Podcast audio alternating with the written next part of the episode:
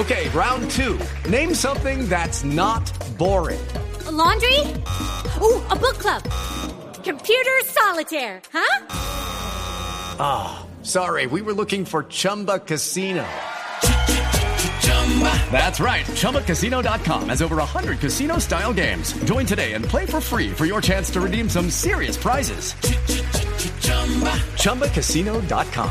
No purchase necessary. Full prohibited by law. 18 plus terms and conditions apply. See website for details. La nueva película de Pedro Almodóvar, Dolor y Gloria.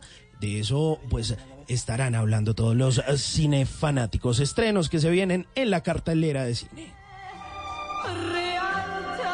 No voy a permitir que me humilles otra vez.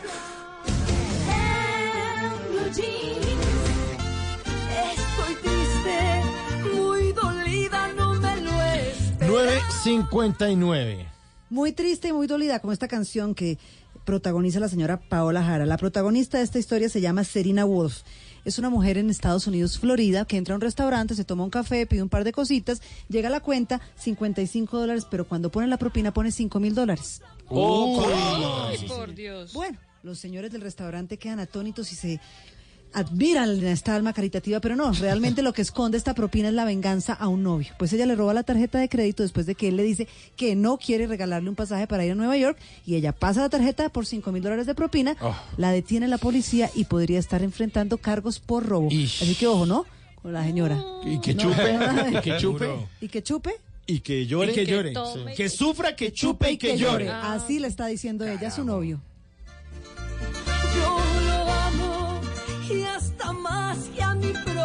Propia vida.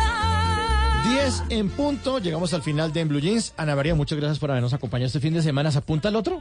Hágale. Invitadísima. Invitadísima. Aquí estaré acompañándonos desde las 7 de la mañana hasta las 11 los sábados y los domingos desde las 7 y algo hasta las 10. Hasta las 10. Ana María Pulido, muchas gracias. Doña Lili Montes. Don Mauricio, un abrazo para todos nuestros oyentes. Me encanta su saco de Perú y hoy que gane Brasil. Sí, señores. Final de la, final de la Copa América, eh, transmisión del Gol Caracol y Blue Radio. Hoy a las 3 pm, el final, Brasil versus Perú.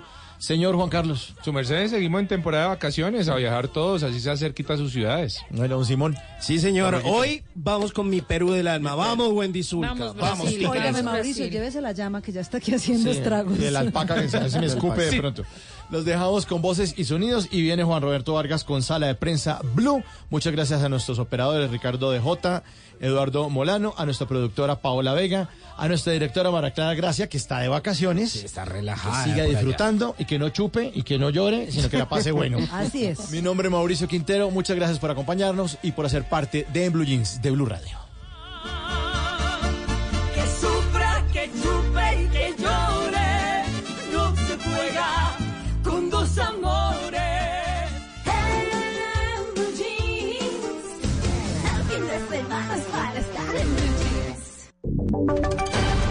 Voces y sonidos de Colombia y el mundo en Blue Radio y bluradio.com, porque la verdad es de todos. A las 10 de la mañana, dos minutos, es momento de contarles las noticias, la información más importante de lo que está pasando en Colombia y el mundo. Mucha atención, las autoridades buscan a 20 estudiantes de la Universidad Nacional que se habrían extraviado desde ayer en la parte alta de la montaña muy cerca del municipio de Choachí, en Cundinamarca, Damián. Sí, Silvia, pues no se sabe el punto exacto en el cual podrían estar estos eh, jóvenes. El último contacto que se tuvo con ellos fue el día de ayer a las seis de la tarde y pues desde allí no se ha podido volver a hablar con estas personas. En estos momentos hay cinco frentes de búsqueda que están conformados por los bomberos de Choachí, los bomberos de Fomeque, la Policía Nacional y la estación de Bellavista de bomberos oficiales que están en la búsqueda, haciendo cinco frentes de búsqueda, además también con el apoyo del helicóptero halcón de la policía para encontrar a estos 20 jóvenes que se habrían extraviado allí en la montaña en el sector de Choachi. Eh, serían integrantes de la Universidad Nacional, hacen parte de la carrera de geología y estaban haciendo una salida ecológica sin autorización del plantel educativo. Damián Landines, Blue Radio. Muy bien, Damián, estamos atentos, por supuesto, a lo que pase con los estudiantes. Mientras tanto, les contamos que un campesino fue asesinado y su casa incinerada en zona rural de San José de Uré, esto en el sur de Córdoba. Inicialmente, las autoridades ah, señalan a los caparros como los autores de ese crimen. ¿Qué es lo que está pasando allí en esa zona mm, de Córdoba, Oscar Sánchez? Manuel Osuna Tapia, de 67 años, quien se dedicaba a la agricultura, fue hallado decapitado y su casa incinerada en la vereda El Cerro, esto es en San José de Uré, en el sur del departamento de Córdoba. El coronel Jairo Vaquero es el comandante de la policía en esta sección del país. En el lugar donde se encontraron los hechos es a más o menos dos horas del casco urbano del municipio de San José de Uré.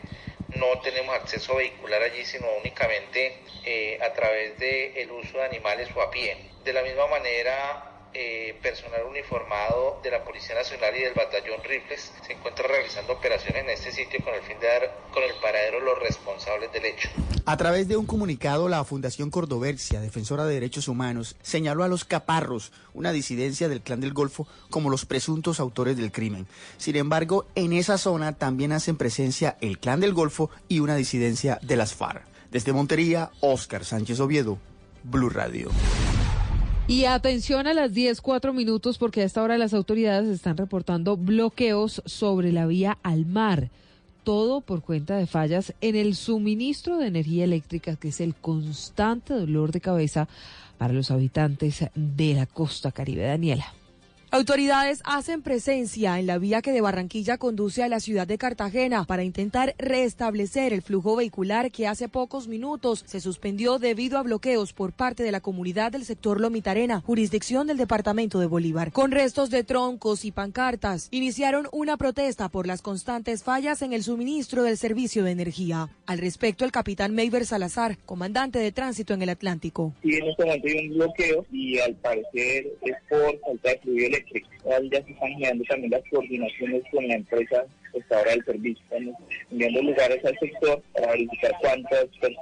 Los habitantes de este corregimiento se tomaron la carretera nacional para denunciar que desde hace tres días presentan fallas e interrupciones en el fluido eléctrico. Desde Barranquilla, Daniela Mora Lozano, Blue Radio. En Noticias del Mundo, habitantes de un barrio de Frankfurt y del edificio del Banco Central Europeo fueron evacuados varias horas para desactivar una bomba estadounidense de la Segunda Guerra Mundial que había en ese lugar. María Camila. Silvia, todos los residentes de la zona afectada, empleados y clientes de hoteles, que son más de 16 mil personas en el este de la capital financiera alemana, tuvieron que salir del barrio para que se lograra comenzar la operación programada desde hace varios días. La bomba de fragmentación estadounidense equipada con dos detonadores había sido encontrada en junio en una obra de construcción. Para la respectiva desactivación, los transportadores públicos de la zona también fueron desviados de su recorrido habitual y el zoológico permaneció cerrado.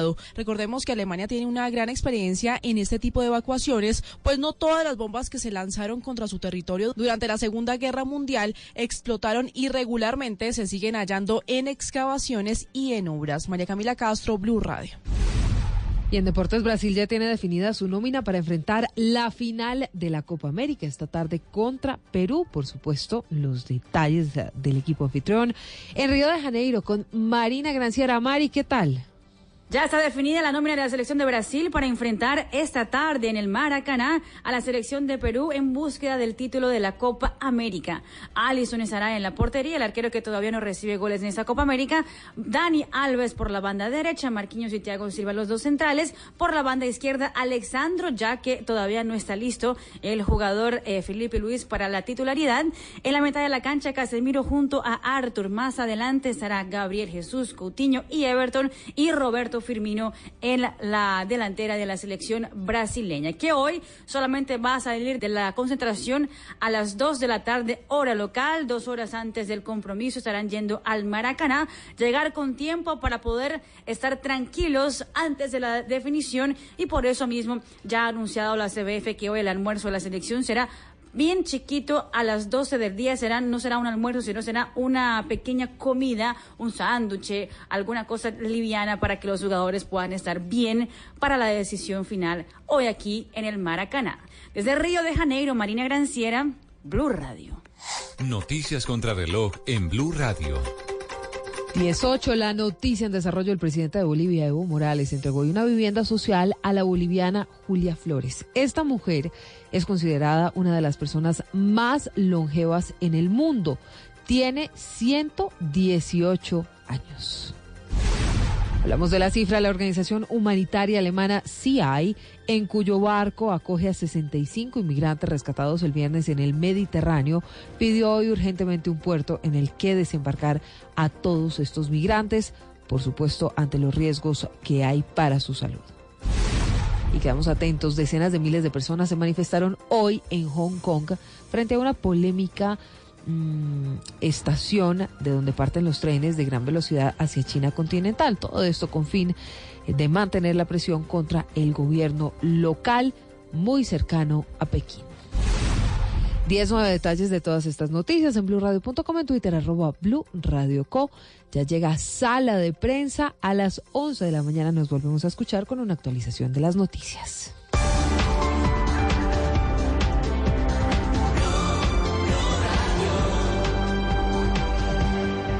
Estás escuchando Blue Radio, un país lleno de positivismo, un país que dice siempre se puede. Banco Popular. Don Carlos acaba de ganar. Puede elegir entre un computador, un dron o un asador. Con el ahorro ganador CDT, siempre ganas. Sin rifas ni sorteos. Ahorra y obtén mayor rentabilidad. Más información en www.bancopopular.com.co. Banco Popular. Somos Grupo Aval. Aplican condiciones. Vigilado Superintendencia Financiera de Colombia. ¿Qué es ser mamá? Ser mamá es enseñar. Es ser el centro, el comienzo y el final de la familia. Es hacer cada momento especial. Es unir las generaciones y pasar el legado. Tal como hace mucho tiempo, ella te lo pasó a ti. Super Arepa. La harina para hacer arepas de las super mamás. Trabajamos pensando en usted. Información, deportes, redes sociales y actualidad a la mano. Conéctate desde tu celular con Mónica Jaramillo y Octavio Sazo todos los días a las 8 de la noche en Facebook e Instagram con el arroba Blue Radio. Todos tenemos un reto, algo que nos impulsa, eso que nos hace levantar de la cama todos los días, un sueño que nos lleva al límite y nada más importa. No importa el dolor, ni la frustración, no importa el tiempo. Un reto que es a la vez nuestro combustible y nuestra obsesión. Porque nada se consigue de la noche a la mañana. Este es mi reto. ¿Cuál es el tuyo? Pasta Sonia, sabor y energía que te hacen mejor. Trabajamos pensando en usted. Lo que se conoció esta semana, de lo que hablamos, lo que pasó en la ciudad, en el país, en el mundo, lo que viene para la próxima semana. Todo se revisará en nuestra sala de prensa blue. Ahora, cada domingo, nos reuniremos para oír, entender y analizar lo más importante de la semana. Aquí empieza Sala de Prensa Blue. Presenta Juan Roberto Vargas por Blue Radio y bluradio.com. La nueva alternativa.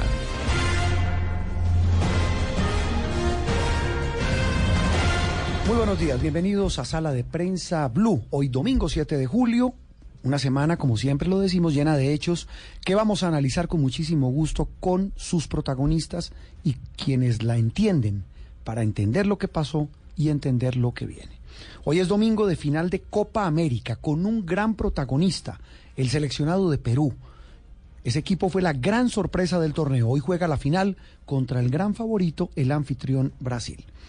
Es oficial, somos 48 millones 258 mil 494 personas las que vivimos en Colombia, dijo el DANE al revelar los, los, datos del censo. Vamos a analizar las implicaciones de un tema bien complejo. Nos estamos envejeciendo. Un coronel del más alto rango había convertido su casa fiscal en el Cantón Norte en la guarida de uno de los narcos más buscados del país, María Camila. Estamos hablando, Juan Roberto, muy buenos días y oyentes, del el coronel Elkin Argote, que era el jefe de reclutamiento hace apenas unos días del ejército y quien fue sorprendido por las autoridades custodiando, brindándole seguridad a uno de los presuntos eh, narcotraficantes más buscados por las autoridades, uno de los jefes de la organización delincuencial conocida como la Constro. Muy bien. El presidente Trump hizo su propio 4 de julio. La celebración del Día de la Independencia en los Estados Unidos se convirtió en un caballo de batalla para la reelección. Andreina, buenos días. Buenos días, así es, el 4 de julio que se celebró esta semana fue un 4 de julio muy a la medida de Donald Trump. Introdujo varios cambios, entre ellos el lugar en donde se realizaba el evento, también eh, eh, agregó, digamos, como un despliegue de toda la, la artillería y toda la aviación, eh, mientras dio un discurso muy patriótico que, aunque no, finalmente no terminó siendo, como muchos temían, un discurso de campaña mm, plenamente dicho con los temas que él siempre toca, la inmigración. Eh, sino una exaltación patriótica de la historia y también, eh, también una exaltación a los militares de ese país. Sin embargo, por supuesto, sí está eh, generando mucha crítica porque creen que utilizó esta fiesta para ser él el protagonista y así, por supuesto, perfilarse para la campaña de cara a las elecciones de 2020. También hablaremos de dos análisis que hace la más prestigiosa revista del Reino Unido sobre la situación de Colombia. The Economist habla de Jesús Santrich y del creciente aumento de los cultivos de coca en Colombia. Bienvenidos. Estás escuchando Sala de Prensa Blue. Muy bien, y comenzamos con datos, con cifras. Eh, tal vez en las últimas horas eh, la noticia más importante tiene que ver con la revelación oficial, formal que hace el Departamento Nacional de Estadísticas, DANE, del el Censo de Población 2018. Recordemos que en noviembre del año pasado se había hecho una aproximación, habían entregado unos datos que pensamos muchos, y el mismo DANE lo había planteado así, se trataría de un descache. El último censo se había realizado en el año 2005, hace 13 años exactamente, el censo de población, que había arrojado unos datos según los cuales en Colombia éramos eh, algo más de 42 millones de colombianos y se preveía que 13 años después o 12 años después, 2018, seríamos 50 millones. En noviembre se dijo, no, no somos tantos, debemos ser unos 45 millones. Pero haciendo los cálculos, los ajustes y el recuento y el recálculo que ha hecho el eh, DANE de este censo de población, pues ha dejado una cifra exacta de 48 millones 258 mil 494 habitantes, los que ocupan el espacio en el territorio nacional.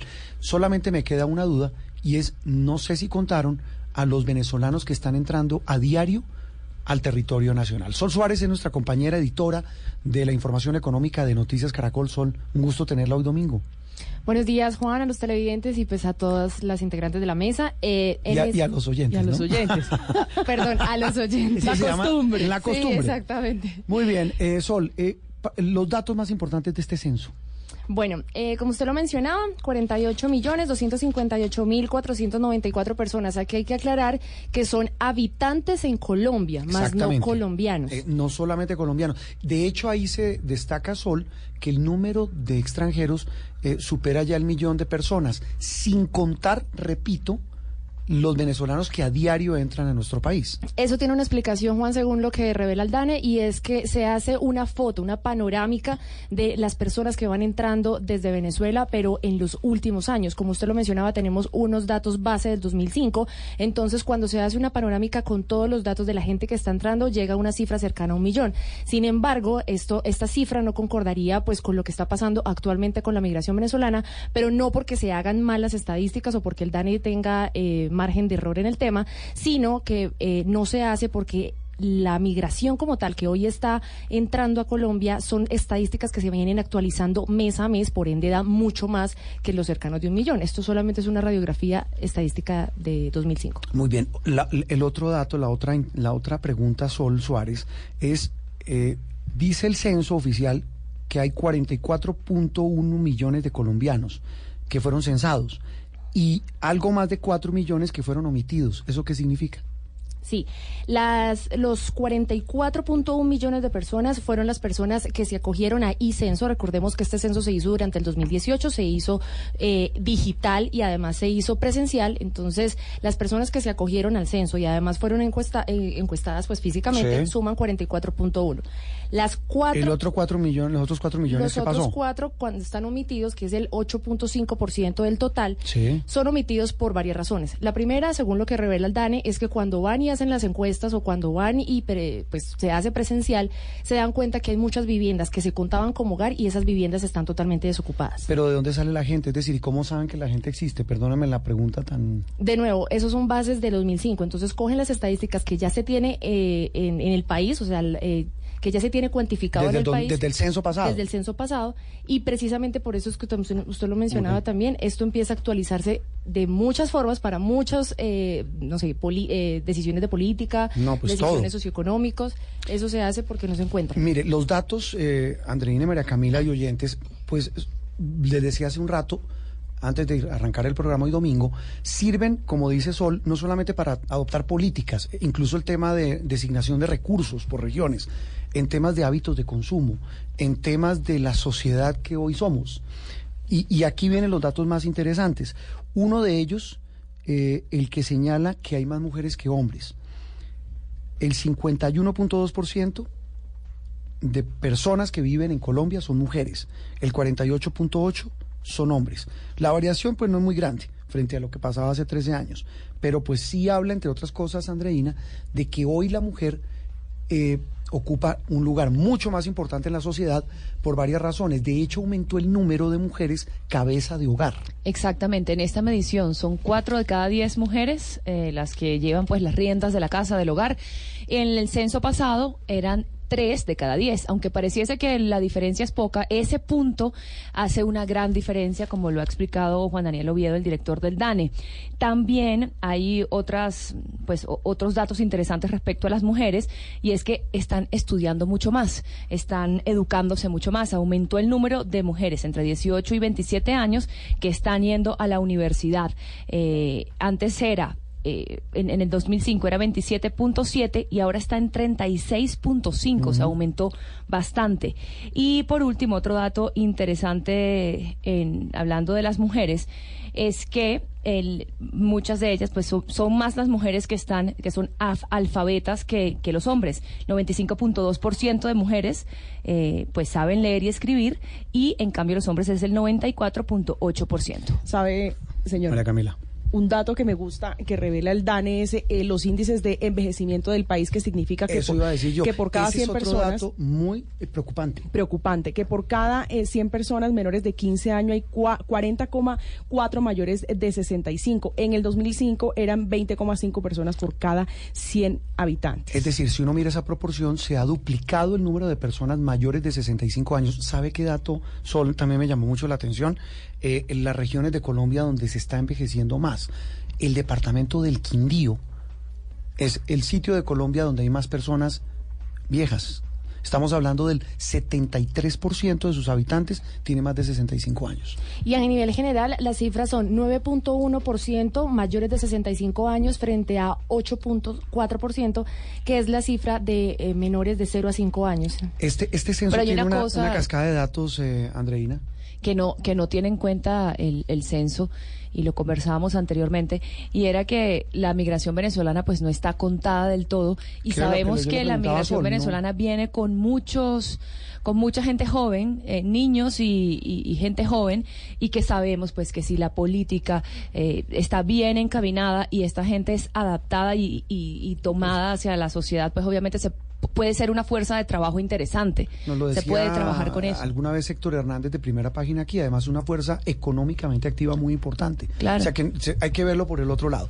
Eh, eh, los datos, pero esto va más allá de los datos, pues generan muchas preguntas y muchos análisis. César Caballero fue director del DANE. Hoy es eh, un prestigioso hombre de las estadísticas, porque ese es su mundo, a través de su empresa Cifras y Conceptos, no solamente a nivel de encuestas, sino precisamente de este fascinante mundo de los datos. Doctor César, gracias por atendernos hoy domingo en Sala de Prensa Blue. Un gusto saludarlo como siempre. Juan Roberto, a María Camila y a Sol, muchas gracias por la, por la llamada y, y qué bueno estar hablando del censo. Bueno. Es una gran noticia. Es una gran noticia. ¿Por qué es una gran noticia, doctor Caballero? Mire, no hay mejor operación estadística de un país que el censo. Por problemas que pueda tener un censo, siempre tenerlo es un refresco para todo. Nuestros marcos muestrales van a mejorar, tenemos una visión más clara de la realidad colombiana y yo quiero simplemente señalar que los datos que están mostrando, en un resumen, muestran el éxito de la sociedad colombiana. ¿Por qué? Voy a hacer una, Sí. una pequeña anotación. Sí. que haya tantas personas mayores de edad, mayores de 65 años, está reflejando el éxito de la sociedad colombiana. Eso no es un problema, eso lo que está mostrando es que estamos logrando que nuestros niños nazcan y no se mueran jóvenes, que lleguen y se eduquen y que tengamos una esperanza de vida cada vez más larga. Entonces yo lo, lo primero que yo quisiera señalar es, yo por el contrario creo que tener muchas personas mayores está mostrando el éxito de la sociedad colombiana en agua potable, en sanidad, en educación, en evitar la mortalidad infantil. Eso es una gran noticia y yo creo que el censo está mostrando que la sociedad colombiana está encaminada en muchos frentes, seguimos teniendo problemas, pero en muchos frentes hay, hay muchos factores que, que están mostrando el éxito de la sociedad colombiana en los últimos años. Eh, doctor Caballero, eh, para claridad de nuestros oyentes y eso, eh, esa, ese en blanco y negro que usted pone estos datos, quisiera que nos ayudara a los oyentes, especialmente a entender esa fotografía, decía Sol Suárez, de este censo que se tomó el año pasado a la de hace 13 años implica en que, no solamente en este tema de que se ha extendido la calidad de vida, sino en qué otros factores ha cambiado la sociedad colombiana. ¿Cómo lo ve usted con base en los datos que ha entregado este censo del DAN? Lo primero, para hacer una comparación, estamos completando una cosa que en demografía se llama la transición demográfica, que es lo que los, los países europeos, Japón, Singapur, ya hicieron, y es lograr que haya baja natalidad, pero también baja mortalidad. Colombia antes tenía altas eh, tasas de natalidad y altas tasas de mortalidad. Voy a darte un ejemplo histórico. Sí. Enrique VIII, que era el, el, el, el hombre más poderoso de Inglaterra, tuvo 16 hijos y solo sobrevivió uno mm. cuando él murió. Porque a pesar de ser el hombre más poderoso, sus hijos se morían. Ah, no tenía cómo curarlos, las enfermedades, claro. Sí. claro. En Colombia lo que nos está pasando, y eso se llama la transición demográfica, es que ya logramos, uno, que no nazcan tantos niños, pero que los que nazcan sobrevivan en su mayoría. Y segundo, que las personas, una vez que llegan a la edad adulta, empiezan a tener también unas mejores, digamos, condiciones de salubridad que permiten que las personas empiecen a vivir 70, 80, 90 años. El sí. número de centenarios, yo lo quiero decir y vuelvo a insistir, no miremos eso como un problema, eso es un gran logro que nos implica retos. Retos, por ejemplo, de que las personas puedan a los 70, 75 años tener alguna actividad económica y seguir activos en la sociedad colombiana. Sí, doctor Caballero. Hay, hay otros retos, pero, pero es una gran noticia. Ok, pero mirando una sociedad como la colombiana, el hecho que tengamos más, más personas en el rango de adulto mayor, eso no traería, por ejemplo, presión en las pensiones, incremento en la pobreza extrema, porque en ese rango es donde mayor pobreza extrema hay. Además, hay menos fuerza laboral, menos personas jóvenes respaldando a un adulto. O sea, si miramos un panorama de estos, podría ser, si se nos envejece la sociedad, ¿qué impulsa Colombia? Déjame te hago una, una analogía. Cuando la sociedad colombiana solamente podía comprar un millón de carros, pues no había problemas de tráfico. Cuando la sociedad colombiana logró mayor ingreso y hoy ya tenemos 8 millones de vehículos y casi 9 millones de motos, pues tenemos un problema nuevo.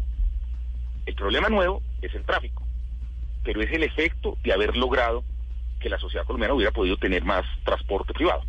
En el caso de los de, de, lo que ya a mí no me gusta utilizar la palabra envejecimiento sino de, de los logros en aumentar la esperanza de vida mm. evidentemente lo que tú dices es cierto nos implica nuevos retos es decir, lograr es como llegamos a un escalón y en ese nuevo escalón tenemos nuevos retos no van a ser fáciles pero yo no yo quisiera enfatizar que es una buena noticia que la gente viva más mm. o sea, yo, es decir y, y decir eso eso es una gran noticia eso, eso es eso muestra que la sociedad colombiana está haciendo bien las cosas. Hemos logrado mayores coberturas de saneamiento básico, faltan y tenemos retos. Tenemos casi una cobertura en zonas urbanas, está diciendo el censo, de casi el 100% en electrificación. O sea, esto es, yo, yo Juan Roberto, yo, yo les puedo contar, yo tengo sí. 50 años. Sí. A ver, yo cuando, cuando yo entré a la universidad en el año 86-87, pues a ver, eh, el, el 50% de la sociedad colombiana no tenía acueducto alcantarillado. Mm. Sí, hemos logrado una cosa sí. extraordinaria. Sí. Un, un, un, un, tema, yo recuerdo mucho esto, cuando yo me gradué de la universidad, solo el 11% de los colombianos iban a, pesar, a pisar un lugar de educación superior. Hoy estamos hablando de más del 50%. Sí, el cambio, el cambio radical, sí, eso sí es cierto. Claro, claro. En- en- es, el- es la forma de verlo, el vaso medio lleno. Mire, doctor César, César Caballero de Cifras y Conceptos, el director del DANE. Eh, eh, el otro tema también importante es la conformación hoy de los hogares. Eh, hablábamos hace un rato, Andreina mencionaba el tema de las mujeres cabeza de hogar que aumentaron en proporción y eso también es una, es una, es una señal significativa y positiva de nuestra sociedad. El otro es el aumento de los hogares unipersonales y el promedio de hogar en Colombia más grande es el que tiene tres personas. E- esa fotografía, ¿qué le dice a usted? que la sociedad, eh, es parte de todo lo, el resumen de todo eso, estamos haciendo la transición demográfica. Por eso una de las cosas que más adelante creo que el DANE revelará, o no necesariamente a través del censo, pero sí lo hace usualmente, es el tamaño de las viviendas. Las viviendas en Colombia están volviéndose cada vez más pequeñas, porque Sí. los hogares son cada vez más pequeños. Más apartamentos. Eh, sí, en apartamentos, además usted ya va a ver eh, lugares de 28 metros cuadrados. De hecho, debo contarle, Roberto, mi sobrina vive en un apartamento de 28 metros cuadrados. Vi- vi- vi- vive sabroso. Con, con una característica, tiene dos mascotas, porque es que el otro tema que Ah, bueno. no está en el censo, pero, pero usted sabe, Juan Roberto, que yo he estado mostrando Sí. desde mi firma que las mascotas son los nuevos miembros del hogar. Hoy el 3.5 50% millones de hogares- hogares en Colombia tienen hoy mascota. Sí, la mitad de los hogares. Es, es impresionante. O sea, son nuevas realidades de la sociedad. Esta sociedad Mm. afortunadamente está cambiando, estamos asumiendo nuevos retos. Una, una cosa que quisiera contarte, Juan Roberto, para, para aclarar un poquito el tema de cómo Sí. se pasa de las personas que se cuentan al dato total. Todos los censos del mundo, Sí. la gente va y cuenta, el, el Instituto de Estadística va y cuenta, y luego viene una cosa que se llama la operación post-censal. Entonces, la pos- operación post-censal, lo primero que hace el DANE es que toma los registros administrativos y empieza a comparar, por ejemplo, cuántas viviendas le dio en Bogotá y cuántas viviendas en este momento están pagando recibos de energía eléctrica. Sí. Entonces ahí nota que les faltaron unos. Y empieza a llenar, el operativo posensal incluye una encuesta y el uso de registros administrativos. Entonces, por ejemplo, en Bogotá eh, es claro hubo viviendas a los cuales no abrieron la puerta a los, a los, a los, a los encuestadores. Pero el DANE sabe, porque tiene acceso a los, a los registros administrativos, que probablemente en esas viviendas no solamente están ocupadas, hay gente, sino que están pagando recibo de energía eléctrica. Y entonces dicen, ah, aquí nos faltaron en esta cuadra estas, estas viviendas, en la otra nos faltaron estas. Y empiezan a hacer un ejercicio que se dan cuenta, y esto es normal en todos los censos del mundo, que el censo, el dato del censo no es solo la gente que se cuenta, sino después, cuando se termina la operación censal Sí. completa, es con la operación poscensal. Sí. Y yo aquí quiero señalar una cosa. A mí me pareció realmente infortunado, falto de rigor cuando el director del DANE dijo que las proyecciones poblacionales se habían descachado. Él primero habló de 42 millones. Por eso arrancamos con eso, que hablaban del descache eh, a finales Claro, del año no, pasado. el tal descache no existe. A mí, a mí me alegra que el doctor Oviedo esté aprendiendo la responsabilidad que tiene, Mm, porque uno nunca da un dato sin terminar el operativo. claro. Eh, Él habló de 42 millones 500, luego a las tres semanas, usted se acuerda, ya lo llevó a 45 400, y hoy está diciendo, mire, finalmente la población colombiana del censo Sí. completa, como se hace en todas partes del mundo, da los 48 millones 200. Da los 48. Se, se me acaba el tiempo, doctor eh, César. ¿El sol tenía un dato final? ¿Una pregunta final? Eh, sí, doctor César, lo que pasa es que lo que se escucha a partir de anoche es que la gente, pero ¿cómo así? A mí no me vinieron a preguntar. usted la censaron? A mí sí me censaron. Ana, Ma- Sí, Andreina, también. María Camila. Mi último censo fue a los 10, 9 años. Pero en el actual, en el de No, 2018, y entonces. A eso voy. O sea, eh, usted María no aparece. Camila. No aparezco, mi- le estoy diciendo, mi último censo fue en La Guajira por allá a los 9 años. Entonces, ¿No lo llenó electrónico o no? No, señor. Entonces, doctor César, la pregunta sería, usted que es experto en censos y en estadísticas, ¿qué pasa con todo ese montón de colombianos que dicen, lo siento, ni yo lo hice en internet y a mí tampoco me censaron? Yo hoy le hago esta apuesta. Podemos consultar y no van a dar los 4 millones de personas. O sea, más. que son los que el, SAN, el DANE estimó y dijo, es por ejemplo, en el caso tuyo, probablemente no te contactaron individualmente, pero sí lograron identificar que en tu vivienda hay una persona viviendo y por eso sí estás contada, que es un poco lo que estoy explicando. Sí. Físicamente, cara a cara o por el censo electrónico, sí contaron cuarenta y tantos millones de personas. Sí. Y por eso en la operación postcensal aumentan esos otros cuatro para incluir a las personas que no pudieron ser contactadas. En el caso tuyo, o sea, yo en, en mi caso, por ejemplo, yo entré e hice el ejercicio con mi familia, lo hicimos, nos pareció muy bueno haberlo hecho por internet, y luego las semanas después llegó la persona del DANE le mostramos y nos dijo, oiga, usted ya contestó, Sí, perfecto. y nos dio Igual me pasó, a, a mí me sobrecensaron, porque yo lo hice, No, eh, no, lo mismo no, que no usted. lo sobrecensaron, sino que el ejercicio inicial era un ejercicio para empezar a meter a Colombia en temas que antes no Mm. hacíamos y me pareció un buen Sí. experimento, eh, que obviamente eso no iban a ser los datos oficiales, pero era un buen experimento, una buena experiencia y mostrar que como sociedad estamos mejorando. No quedaste contado dos veces, sino una sola vez y, y por eso te digo, yo estoy seguro que estos datos son muy sólidos, son muy buenos. Finalmente Colombia tiene un censo de calidad y a mí lo que pues me, parece que es más importante es que el doctor Oviedo vaya aprendiendo responsabilidades que tiene en el cargo, que lo que él diga tiene implicaciones sobre la credibilidad de la institución. Y, y yo, por ejemplo, te acuerdas, Juan Roberto, desde el principio he venido defendiendo al DANE y, a, y al censo, y yo decía, esperen a que termine el censo, que nos vamos a dar cuenta que la diferencia con la prohibición tampoco es tan alta, y además lo normal es que haya diferencias. Mm, La responsabilidad de las cifras y la defensa de una entidad tal vez de las más serias, sólidas e importantes que tiene Colombia como es el DANE. Doctor Caballero, gracias. Feliz domingo. A ustedes, chao, un abrazo. César Caballero, de Cifras y Conceptos, exdirector del DANE, hablando del censo, con todas las cifras. Un, un dato final. ¿Cuánto aumentó la población frente al censo del 2005, Sol? Sí, en el 2005, como usted lo mencionaba, éramos 42 millones 888 mil personas, lo que significa que aumentó 5 millones 369 mil personas, el 12.5%. ¿Me recuerda el dato final de cuántas personas entregó el censo? Sí, 48 millones 258 mil 494 personas.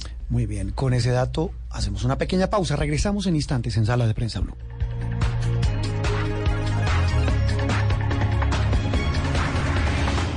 Esto es Sala de Prensa Blue.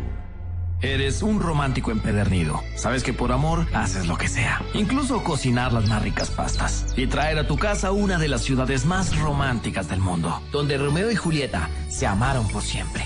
Sin duda, eres un campeón. Una de las capitales mundiales de la ópera. Para ti, nada es imposible. Apuesto a que eso no se lo esperaba. Pastas Verona. Si sabes de amor, sabes de pasta. Trabajamos pensando en usted. Esto es Sala de Prensa Blue. La Rosalía. Uh, que que nascut per ser milionària. Si ploguessin tant els bitllets pels aires. Un dia per Mumbai i el següent a Malta. Sempre ben bala. El que voldria és tenir un Bentley de color blanc i un de color verd. Però tot això sé que no ho puc fer fins al dia que tingui molts diners. El que voldria és tenir Només vull veure bitllets de 100 Signa del dòlar dintre la ment Fucking money, man Només Estamos con ustedes de nuevo aquí con muchísimo gusto en Sala de Prensa Blue, como todos los domingos. Eh, mezclamos información, análisis para entender lo que pasó y entender lo que viene con música, que también es noticia. Andreina, eh, como raro esto, esto es como qué, esto es como un reggaetón, como... No, eso tiene mucho, Trap, ¿como tiene qué? mucho de rumba Sí, eh, como- española. ah, eso le iba a decir yo, tiene como su dejo españolete. Es en está cantado en catalán Sí. y lo hace Rosalía, que es la gran sensación del momento de la música en La español. vi en Noticias Caracol el jueves, la presentó Linda Palma, Exacto, y fue el lanzamiento de esta canción que estamos oyendo. pero además es... Suena rico. Es bien atípica, eso iba a decir yo, tanto el ritmo como ella. Sí. Para ser española, no parece española. No parece española, se ve, ella eh, se ve muy latina. Sí, Además lanzó eso. el video en el que ella se inspira en los concursos esos de en que uno se metía en una cabina y le lanzan billetes y uno tiene que agarrar los billetes. Bueno, esos concursos ella los veía de niña con su abuelita, entonces hizo el video con eso. Es, son dos canciones que, bueno, la, la música, como ha cambiado la industria de la música ahora, ella lanzó dos canciones. Hoy se mide por, por vistas en redes. en Exacto, YouTube. pero lanzó solo dos canciones que hacen parte de un mini disco que se llama Fucking Man, Fucking Money Man. Entonces es- estos son los últimos lanzamientos de Rosalía. Po- poético el nombre de, de la- del- de- del LP de Rosalía. Sí. En Millonaria es esta canción, ¿no? Millonaria, Y exactamente. millonaria la cantidad de gente que ya ha visto en redes sociales, en YouTube, en la plataforma de YouTube, a Rosalía con Millonaria. Eh, en instantes vamos a ir a, a Perú porque decíamos al comenzar el programa que hoy la noticia es la final de la Copa América. Y la Uy, noticia... a las 3 de la tarde. Sí, señora, que va aquí por los micrófonos de Blue Radio, también por el Gol Caracol, pero la noticia, sin duda, de la Copa América es el protagonismo de una maravillosa selección como la de Perú. Ya vamos rápidamente a Lima. Quiero hablar antes de eso, María Camila Andreina, de dos artículos, ¿cómo se pueden decir? Crudos, muy bien escritos, pero repito, con una crudeza que nos deja a todos atónitos. The Economist, el más prestigioso medio impreso del Reino Unido, la más prestigiosa revista de análisis de política y economía mundial, eh, le dedica, le dedicó esta semana dos artículos muy extensos a Colombia, pero muy extensos.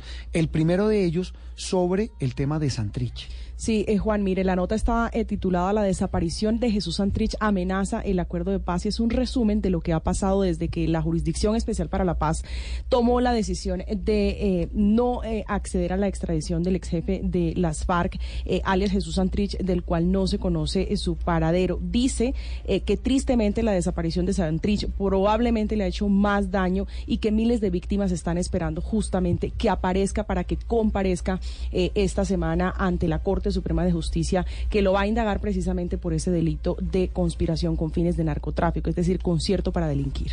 Sí, lo que también dice este artículo, en eh, María Camila, es que mm, este, esta desaparición le ha hecho más daño a la, JEP y a la JEP. También, sí. Dice a la JEP, a su grupo, o sea, a las FARC y particularmente al acuerdo de paz. que usted menciona. Él le hace un gran daño, dice incluso eh, The Economist, que, que, sus compañeros de lucha, hablando de las FARC, eh, se sienten engañados, se sienten traicionados, traicionados, y sobre todo el golpe de credibilidad que le da este señor de segunda, y esta ya es cosecha mía, al proceso de paz, pues es enorme. El otro artículo de The Economist es el que tiene que ver con el otro gran drama, drama que tenemos, que es el narcotráfico y los cultivos de coca.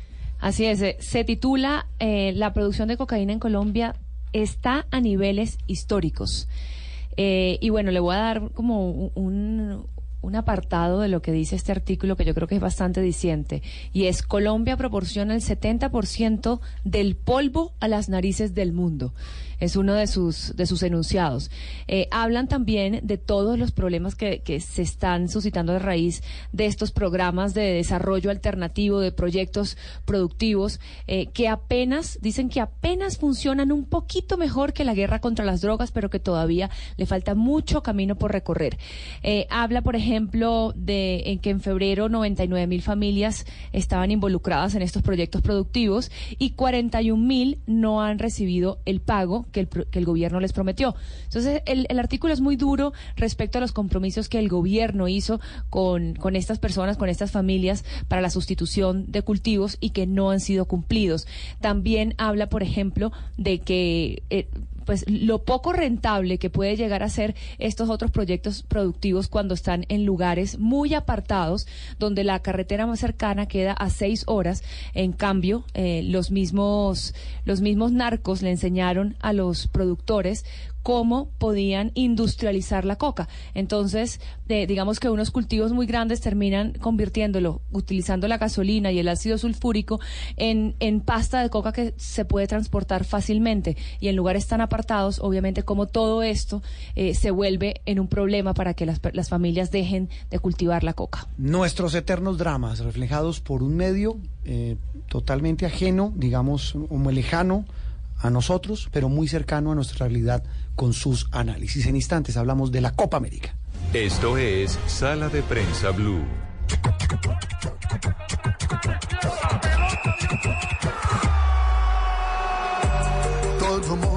Bueno, la música de la Copa América que hoy se escucha por última vez. Hoy ya se escucha por última vez y ya se acaba la Copa ya se acabó. Una Copa América que hay que decirlo tuvo cosas buenas, cosas malas, cosas muy, muy, muy cuestionadas como el uso del VAR. Mire el lío de Argentina que se quejó formalmente por el uso del VAR en el partido con Brasil, en la semifinal que perdió 2 a 0.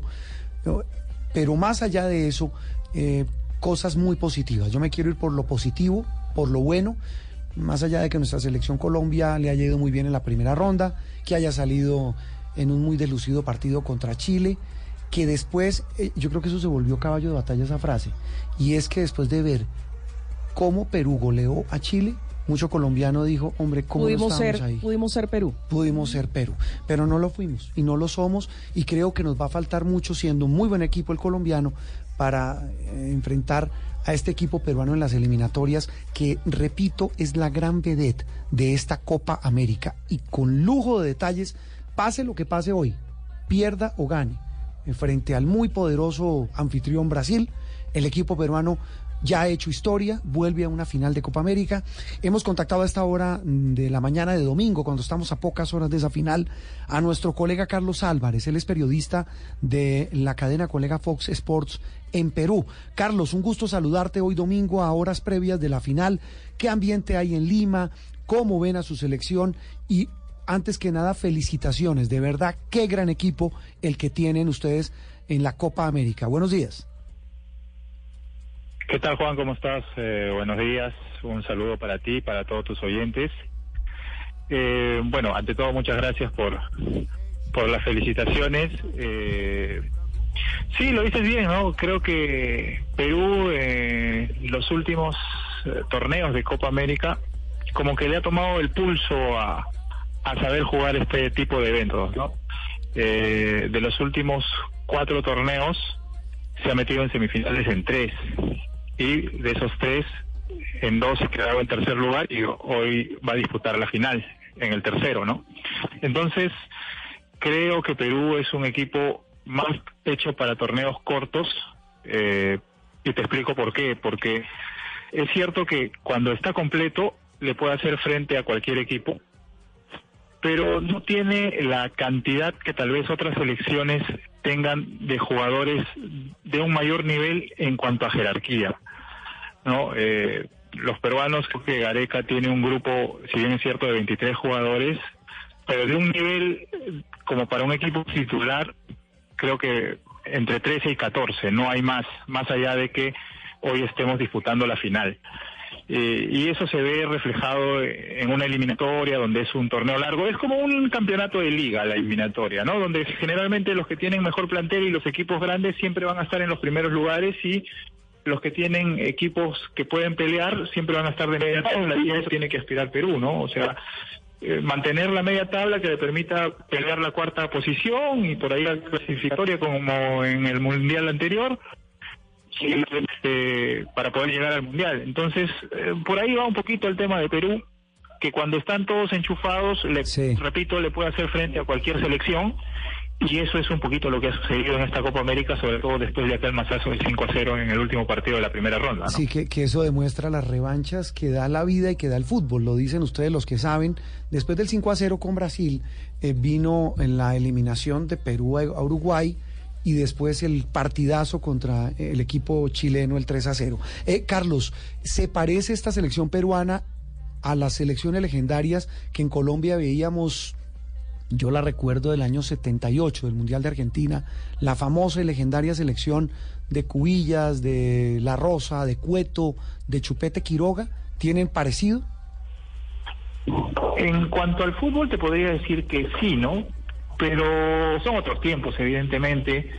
Eh, uno que creció con esa selección, y te, te pongo mi caso, eh, obviamente añora mucho más el fútbol de ese tiempo, ¿no? Sí. Pelota un fútbol un poco más lento, donde se veía un poco más a la inspiración del, del futbolista, la habilidad neta del futbolista. Hoy eh, los estilos han cambiado, el fútbol es mucho más atlético, mucho de mucha mayor velocidad, donde pides dos o tres toques máximo al balón. Entonces, a veces queda la sensación de que el futbolista con mucho talento puede resultar encasillado en soltar el balón mucho más rápido y, y no se ve mucho la inspiración del jugador que cuando tiene cualidades y puede demostrarlo, evidentemente eso como que se ha perdido, no solo rosas excepciones de, gra- de grandes estrellas, ¿no? Que pueden tener eh, un Lionel Messi, un Neymar, el mismo James, ¿no? Por citar, digamos, el tema de Colombia.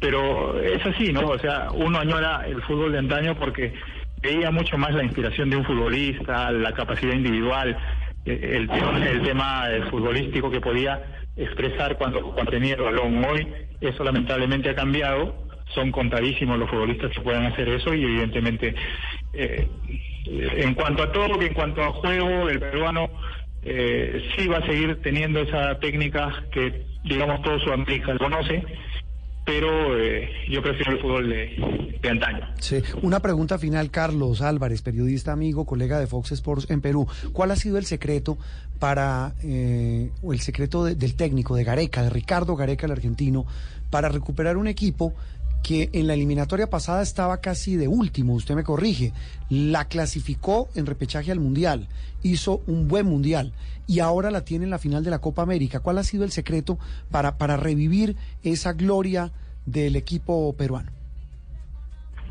creer siempre en el futbolista peruano y y en su capacidad. Eh, desde que llegó nos sorprendió a todos los hombres de prensa, ¿no? Porque él dijo, creo en el futbolista peruano y voy a, eh, a pelear con él la clasificación. Entonces, eh, por ahí va un poco el tema.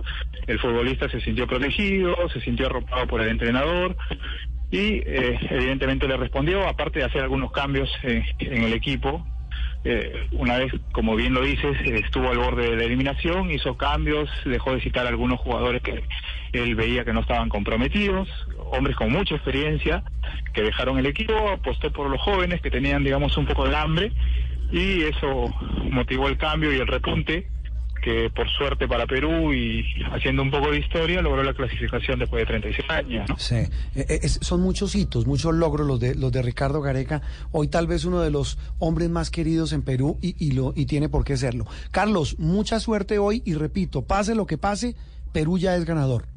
Sí, eso sí, evidentemente, ¿no? Acá hay mucha algarabía, mucho, mucha alegría, porque, digamos, eh, Perú ha vuelto a competir desde la eliminatoria a nivel sudamericano, eh, se le considera mucho más, y el equipo está respondiendo, ¿no? Sí. Te repito, a mí en la Copa América me da la sensación de que en los últimos torneos Perú le ha agarrado la mano a este tipo de eventos, sabe cómo clasificar. De los últimos cuatro se ha metido tres en semifinales y, y en la Copa América anterior, en la Centenario, quedó afuera de cuartos en definición de penales. O sea, ni siquiera perdió el, el partido. Quedó justo ante ustedes afuera en una definición de penales en Estados Unidos. ¿no? Entonces, eh, eso habla de que al menos en Copa América, eh, en los últimos torneos, eh, Perú le ha agarrado la mano, sabe cómo jugar este tipo de torneos, sabe más o menos sus fuerzas, más allá del 5-0 en contra en esta primera fase y evidentemente eso a la gente la tiene bastante contenta. Sí, y como decimos en Colombia, le cogió el tiro a la Copa América y realmente es un equipo al que le tenemos mucho cariño en Colombia, como es el peruano. Fútbol exquisito, de calidad y que representa todo lo bueno de ese deporte. Carlos, un gusto y un abrazo. Sí, Juan, un abrazo y estamos en contacto cuando guste. A las 3 de la tarde hoy en el Maracaná se juega la gran final entre Brasil y la gran B de la gran revelación, el equipo peruano.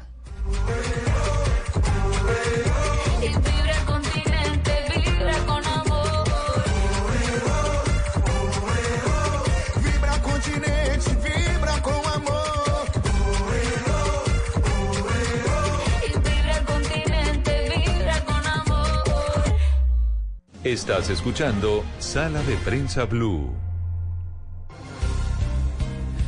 Otra de las noticias de la semana, avanzamos aquí en este domingo, 7 de julio, en Sala de Prensa Blue, tiene que ver, Andreina, con el drama de los migrantes. Los migrantes centroamericanos que intentan pasar la frontera entre México y los Estados Unidos. Después de lo que ocurrió la semana pasada con la, esa dolorosa postal del padre muerto con su hija, pues esta semana la noticia tiene que ver con un crudo informe que se conoció sobre las lamentables condiciones en las que están esos migrantes. Nada novedoso, pero sí muy Nada diciente novedoso. que sean las mismas autoridades americanas las que revelen esos datos de hacinamiento, condiciones infrahumanas, deplorables, en las que están en esos centros de migrantes los migrantes que intentan pasar a Estados Unidos. Ya habían ido congresistas, demócratas y habían de- hecho, hecho estas denuncias, pero eso que usted apunta es precisamente lo novedoso y lo importante de este informe y es que fue creado por agentes del Departamento de Seguridad Nacional que estuvieron en el sur de Texas, fueron a centros de detención e hicieron un informe en donde dicen todo lo que encontraron, que son, entre otras cosas, gente bebiendo agua de los inodores, inodoros, donde no tenían eh, pues hidratación propicia y por eso les tocaba a niños y a gente adulta tomar agua del inodoro, durmiendo en el piso con unas mantas eh, que parecen como de papel aluminio, eh, un hacinamiento increíble. De hecho, en un centro de detención encontraron que había 8.000 detenidos en un solo centro de detención y también, digamos que los lapsos de tiempo en los que estas personas podían estar en esos lugares, eh, que se supone que para los adultos es de 72 horas como máximo y en los niños 48 horas. Hay algunos que llevaban hasta tres meses allí recluidos. Estas son las condiciones infrahumanas de las que dio cuenta este informe del Departamento de Seguridad Nacional. Y tenemos eh, a un um, periodista mexicano que va a estar con nosotros hablando de este tema, pero también desde desde ese otro ángulo, desde ese otro punto de vista, y es el punto de vista de México, la frontera, la frontera con Estados Unidos, que también ha hecho sus propios está el gobierno mexicano sus propias políticas para evitar este desplazamiento. ¿Cómo está Reinaldo? Eh, lo saluda Andreina de Sala de Prensa Blue. ¿Cómo estás, Andreina? Un saludo desde la frontera, un saludo desde este punto precisamente entre Ciudad Juárez, Chihuahua y El Paso. Reinaldo Lara es corresponsal, en, es, es- es- trabaja en TV Azteca, como bien dijo, en Ciudad Juárez. Reinaldo, ¿cómo es la situación que están viviendo en este momento en la frontera con el tema de los migrantes? Mira, la situación es complicada en estos momentos aquí en la frontera. Desde que inicia el programa de Donald Trump de permanecer en México, como le llama él, la gente que cruza de manera ilegal a los Estados Unidos o que va por primera vez a ver a un agente federal tiene que ser regresada a nuestro país para esperar su cita de asilo. Estaban regresando aproximadamente de 10 a 15 personas, pero después del acuerdo con el gobierno federal mexicano, al momento que Donald Trump quiso aplicar aranceles a las exportaciones mexicanas, hay un acuerdo entre ambos gobiernos, se agudiza esta situación y comienzan a regresar migrantes a nuestro país. En este caso a Ciudad Juárez el promedio es de 250 a 300 migrantes diarios que está regresando a Estados Unidos. Los cruzan por un puente internacional, son migrantes centroamericanos, migrantes cubanos que han cruzado, que tienen una cita para su para ver a un juez, obviamente su cita de asilo que se las dan a tres, cuatro meses y ellos tienen que estar aquí en Ciudad Juárez. La situación es que Migración Mexicana les da un permiso para estar en nuestro país, para que puedan trabajar, pero muchos de ellos se desesperan. Nada más las estadísticas que hasta hoy tenemos del el último mes ya son ocho mil los migrantes que han regresado nada más por Ciudad Juárez que están aquí. Muchos se han regresado ya a su país, no quieren esperar, otros están buscando trabajo, pero ya es un problema que se está creando socialmente aquí en la frontera. Reinaldo, ¿cómo es la vida de un migrante centroamericano en, e- esas ciudades fronterizas mexicanas? Ellos- Esos que se quedan ahí esperando esos papeles de asilo estadounidenses, ¿qué hacen en su día a día? Mira, la situación es que desde que inician su largo viaje de Centroamérica, cruzar todo nuestro país y llegar exactamente aquí a la frontera, los migrantes, algunos dicen que tardan hasta meses para estar en este punto. Se desesperan porque se hace una lista con el gobierno de los Estados Unidos para llamarlos a una cita de asilo. Hay 15 mil personas en esa lista, de las cuales nada más han cruzado 5 mil, 10 mil están en espera y eso crea otra situación de desesperación de los migrantes que después del largo viaje esperan en la frontera y prefieren cruzar el río Bravo a los Estados Unidos. Al hacerlo de esa manera, lo están haciendo de manera ilegal. Ellos entran a Estados Unidos, se van a un centro de detención, los fichan las autoridades americanas y desde el plan de Trump de permanencia en México, inmediatamente los regresan. Ya estando en nuestro país viene ese procedimiento, el de esperar tu cita de asilo. Cuando ellos regresan a Ciudad Juárez, en este caso aquí a México, sus citas se las están entregando incluso hasta para un año después. Durante todo ese año, como tú preguntas, ¿qué están haciendo? Ellos llegan a México, no tienen dinero, llegan con la ropa únicamente que están vistiendo, algunos traen a sus hijos de brazos y lo que buscan es llegar a algún albergue. Los albergues en la frontera están saturados, muchos de ellos no tienen dónde quedarse. Al momento que van a buscar trabajo necesitan obviamente el permiso de migración, vienen algunos trámites para poder conseguir algún trabajo y con esto va avanzando el tiempo. que llega? La desesperación. Apenas hace dos días 70 migrantes centroamericanos que estaban en la casa del migrante, uno de los albergues aquí en Ciudad Juárez, decidieron tomar un camión y retirarse a su país porque dicen no pueden esperar seis meses sin hacer nada aquí en la frontera. Reinaldo, sabemos que en, el, en cualquier lugar a donde llegue una oleada de migrantes así de fuerte, así de grande, eh, los mismos residentes, por supuesto, van a resentir esa situación. ¿Cómo está viviendo México y en específico Ciudad Juárez la llegada masiva de migrantes, hablando de los mexicanos que residen allí? Mira, ha cambiado completamente la perspectiva de los habitantes fronterizos. Cuando comienzan a llegar las grandes cantidades de migrantes, las llamadas caravanas, llegaban a Ciudad Juárez, se formaban en un puente internacional, solicitaban permisos para ingresar y no había ningún problema. Incluso los habitantes de la frontera de aquí de Ciudad Juárez se acercaban a llevarles comida, algunos se los querían llevar a sus casas para darles hospedaje porque veían la situación que ellos habían pasado. Sin, embargo, conforme va avanzando el tiempo, esto se complica, ya que las autoridades americanas retiran agentes de migración de los cruces internacionales para atender los centros de detención por el ingreso masivo de migrantes. ¿Qué pasa? Los cruces internacionales aquí en la frontera entre Ciudad Juárez y El Paso, Texas, cruzan aproximadamente 40 mil vehículos por día, más de 150 mil personas. ¿Y qué sucede? Mucha gente vive en México, estudia y trabaja del otro lado de la frontera. Se incrementan los tiempos. Si antes cruzabas en 15 a 20 minutos, ahora lo haces en 3 a 4 horas. Esto genera la molestia de los Claro. fronterizos porque tienen que cambiar, obviamente, todo su plan de vida, todo Mm. su sistema diario para ir a trabajar. Si tú utilizabas una hora para trasladarte a tu trabajo, ahora lo haces en cinco horas. ¿Qué está sucediendo? Mucha gente se tuvo que ir a vivir del otro lado de la frontera y a esto se suma que hace una semana un grupo de 150 migrantes quisieron entrar a la fuerza por un puente internacional.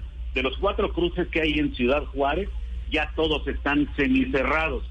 Si en algunos puentes había siete líneas de ingreso a Estados Unidos, ahora nada más hay una. Los tiempos de cruce aumentaron y este es el problema que están viviendo los fronterizos. Hay molestia, la gente en Juárez dice, sí los ayudo, pero lo que yo necesito es que o ya arreglen su cruce o se retiren de los puentes internacionales o se retiren de la frontera porque el caos que están generando un problema ya social en la frontera está afectando a toda la gente que vive tanto en México como en los Estados Unidos. Reinaldo, muchas gracias por darnos esta, este panorama aquí en Colombia de un drama que están viviendo allí, allí justamente en la frontera entre México y los Estados Unidos. Feliz resto de domingo para ti y un abrazo. Un saludo desde la frontera. Reinaldo Lara, periodista de nuestro canal aliado TV Azteca, allí en Ciudad Juárez, que es una ciudad además que tiene un doble drama, porque no solamente lo que él nos cuenta con lo que están viviendo con los migrantes por ser eh, ciudad fronteriza, sino el gran gran drama que tienen allí por el tema de la violencia del narcotráfico. Allí eh, recordemos que Ciudad Juárez se convirtió en la ciudad símbolo por el asesinato masivo y misterioso de centenares de mujeres que trabajaban, mujeres jóvenes, en esa ciudad y que terminaban al otro lado de la frontera asesinadas y torturadas. Y ahora con este doloroso tema de los migrantes, un tema que parece no acabar, eh, Cristina. Sí, le cuento que Scott Warren, que es un activista estadounidense, se enfrenta a un juicio en su país por ayudar a migrantes. Sí. Él lo que hacía es un profesor de geografía y lo que hacía era dejar botellas de agua en el desierto, ayudar a los migrantes que estaban cruzando la frontera, ayudó a dos migrantes y las autoridades fronterizas lo sorprendieron y lo enjuiciaron por ayudar a los migrantes. Por tráfico de personas, además. Claro, sí, hay ahí también una connotación y que este tema, el de los migrantes, va a ser sin duda uno de los grandes temas de polémica en las elecciones presidenciales. Una pausa y regresamos con más aquí en Sala de Prensa Blue.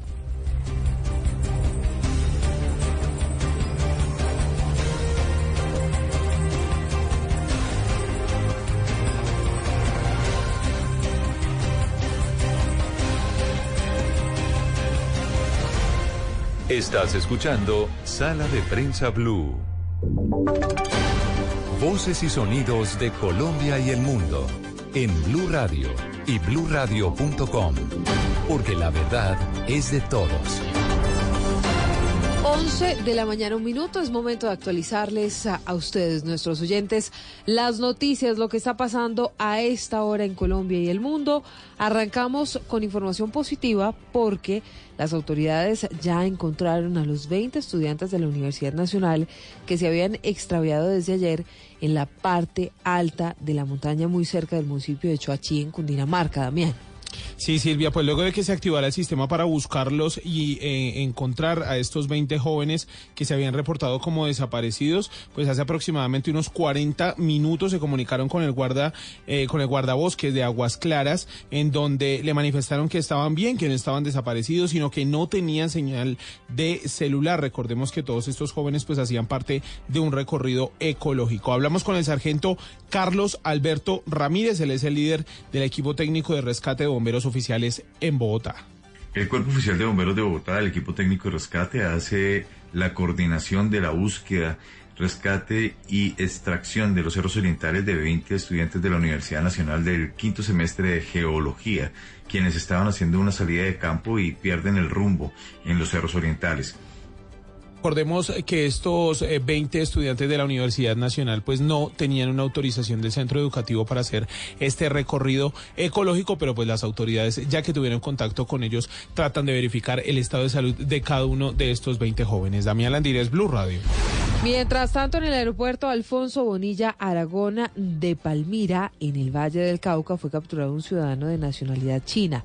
Estaba portando 7 kilos de cocaína, Fabrito. El comportamiento nervioso al pasar por los controles del aeropuerto Alfonso Bonilla Aragón de Palmira delataron a un ciudadano chino de 33 años de edad, quien fue descubierto portando 7 kilos de cocaína. Aunque quiso evadir las autoridades, el olfato de un canino policía evitó que se fugara. El coronel Javier Navarro Ortiz, comandante del Departamento de Policía en el Valle, cuenta los detalles. Identifican a esta persona la cual se torna nerviosa y pretende evadir el control saliendo de las instalaciones es abordado metro más adelante. Al practicarle la requisa, se logra incautar 7 kilos de clorhidrato de cocaína que lleva en su equipaje en la modalidad de doble fondo. La mercancía y el capturado quedaron a disposición de las autoridades. En lo que va corrido del año ya son siete las personas capturadas en similares circunstancias. Desde el Valle del Cauca, Fabrit Cruz, Blue Radio. Tenemos más buenas noticias porque un campo de producción de petróleo en el departamento de Santander logró una cifra récord que no se había obtenido desde 1961. ¿Qué campo es, John Delgado? Se trata del campo Cantagallo Yariguí, ubicado en Barranca Bermeja, que superó los 21 mil barriles de producción diarios. La confirmación la hizo Ecopetrol a través de Fernando Lapania, gerente encargado del río Ecopetrol. Únicamente había sido logrado en el año 2015 y luego de eso en el año 1961, por lo cual estamos muy contentos de haber alcanzado estos valores. Esto lo logramos principalmente por el trabajo de todo nuestro equipo, el equipo directo y de, y de todos nuestros contratistas. La cifra se considera un hito porque el máximo de producción se registró hace 58 años. En el 2000 2014 se había alcanzado una cifra cercana a los 18 mil barriles. En Bucaramanga, John Delgado, Blue Radio. En Noticias del Mundo les contamos que la tasa de aprobación de Donald Trump, presidente de Estados Unidos, subió al 47%. Esta es la más alta de su presidencia, María Camila. Silvia, esta tasa de aprobación del presidente de Estados Unidos se convierte en la más alta desde que llegó a la Casa Blanca, según la encuesta del Washington Post y la cadena ABC. La encuesta muestra que el 47% de los estadounidenses aprueba el trabajo que Trump está haciendo en la Casa Blanca, en lo que se supone un incremento desde abril cuando tenía 42% avalada la gestión del mandatario. No obstante, el sondeo revela que la mitad de los votantes registrados, es decir, más o menos el 50% desaprueban la forma de gobernar del presidente. Además, un 65% de los encuestados considera que Trump actúa de una forma que no es apropiada del presidente de Estados Unidos y solo el 28% cree que se comporta de manera adecuada y apropiada. Sin embargo, según la interpretación del Washington Post, la encuesta muestra que Trump tiene un estrecho camino que podría llevarle a ser reelegido presidente en las elecciones del 2020. María Camila Castro, Blue Radio. Y en deportes, Mike Teunissen uh, se mantuvo como líder de la clasificación general individual del Tour de Francia. Hoy se disputó la crono por equipos J. Muy buenos días. El Jumbo Visma de Steven Krajewak se quedó con la victoria en la segunda etapa del Tour de Francia, una contrarreloj individual sobre 27,6 kilómetros. El equipo que tiene también en sus filas al líder de la clasificación general individual, Mike Tunisen, impuso un promedio de velocidad de 57,2 kilómetros por hora y paró el cronómetro en 28.57, siendo el único equipo en bajar de 29 minutos. El segundo lugar fue para el Team Ineos, que perdió por 20 segundos, equipo que tiene en sus filas al colombiano Egan Bernal y al británico Geraint Thomas, actual campeón reinante del Tour. El tercer lugar fue para el Duconic. El EAF Education de Rigoberto Urán ocupó el sexto lugar y perdió por 28 segundos. El Emiratos Árabes Unidos, equipo que tiene en sus filas a Sergio Luis Henao, perdió 1-0-3 y el Movistar de Nairo Quintana tuvo una discreta presentación en el puesto 17 de la etapa, perdiendo por 1 minuto 5 segundos. En la clasificación general individual, Tunisen sigue de líder por 10 segundos sobre su compañero Van y por 10 también sobre Steven Krajewak. El mejor colombiano en la general es Egan Bernal, que está en el puesto 7 a 30 segundos de Tunisen. Mañana se corre la tercera etapa, un recorrido plano con algunos puertos de montaña de tercera categoría sobre el final y un recorrido de 215 kilómetros. El ciclismo con John Jaime Osorio en Blue Radio. Noticias contra reloj en Blue Radio. La noticia en desarrollo a las 11.08. El gobierno del Reino Unido pidió hoy a Irán que cese y revierta inmediatamente todas las actividades que contravienen las obligaciones adquiridas en el acuerdo internacional sobre su programa nuclear. Hablamos de la cifra y el alarmante brote de dengue grave o hemorrágico en Honduras que ya ha cobrado cuatro nuevas víctimas mortales. Con esto se eleva a 48 las registradas por las autoridades en lo que va de 2019. Esta es la cifra más alta de muertes registradas hasta ahora en el país por el brote de dengue. Estamos atentos. El millonario empresario Jeffrey Epstein fue detenido la madrugada de hoy en el área de Nueva York y está siendo imputado por tráfico sexual de menores, esto por la Fiscalía Federal. Todas estas noticias en blurradio.com, en Twitter arroba Blue Radio Co. Seguimos con Sala de Prensa Blue.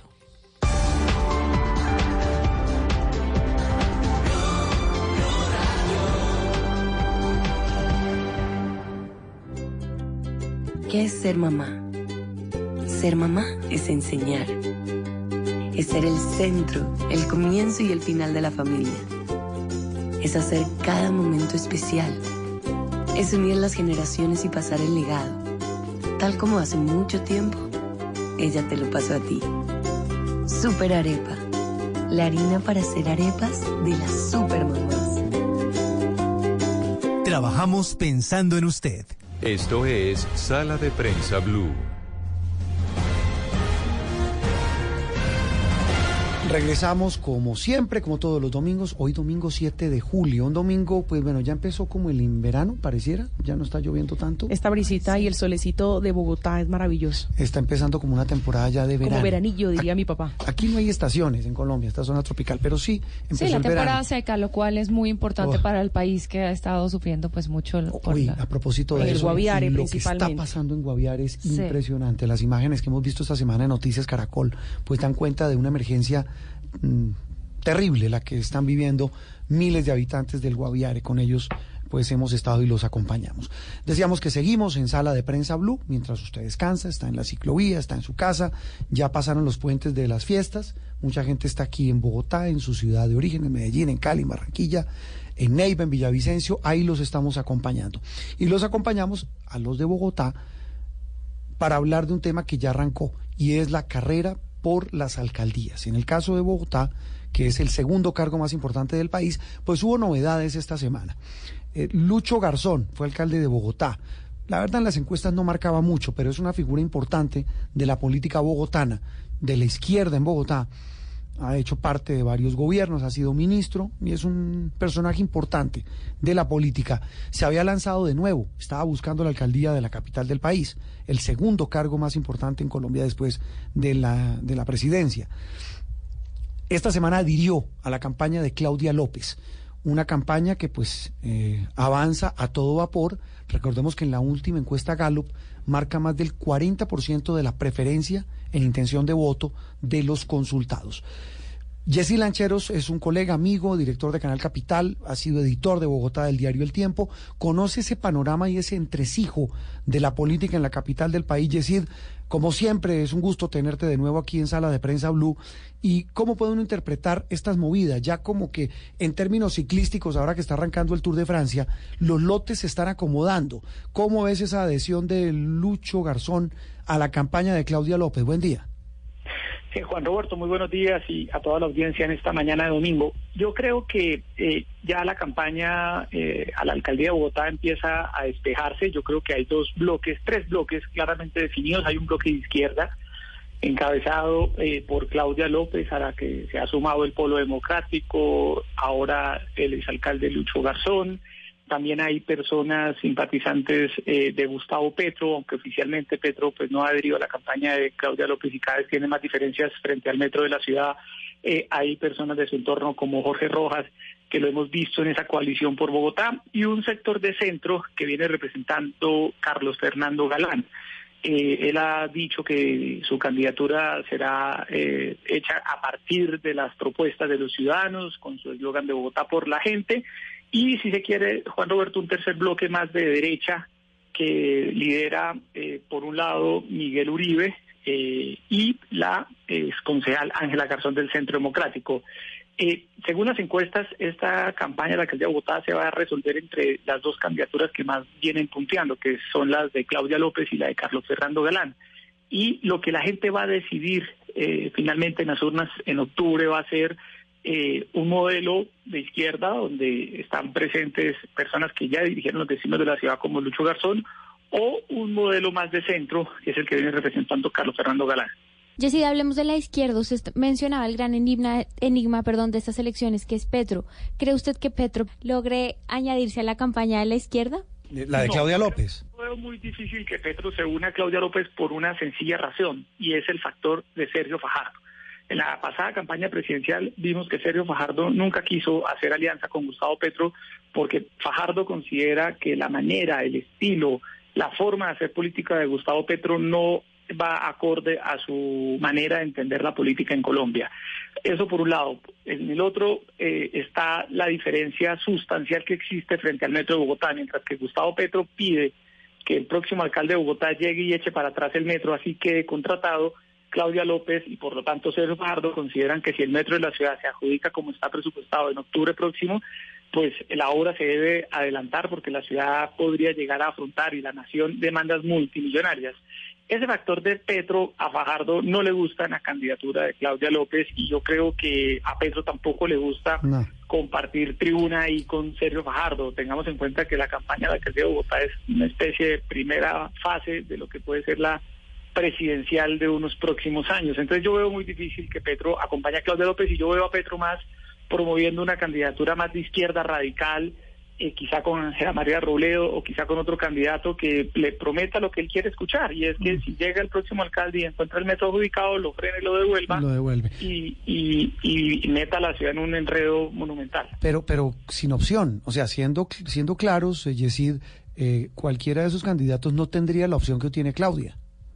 Sin opción, sin duda alguna. Yo creo que, es decir, uno puede decir que Claudia está con, un, con unos sectores de izquierda, pero eh, de alguna manera la que representa a Petro es una izquierda mucho más radical, es una izquierda, eh, pues que, como lo ha anunciado, no, no, no, no, no, no tendrían miedo de frenar la, la contratación más grande que va a firmar el Estado en toda su historia, en el caso de Bogotá, una licitación de más de 13 billones de pesos.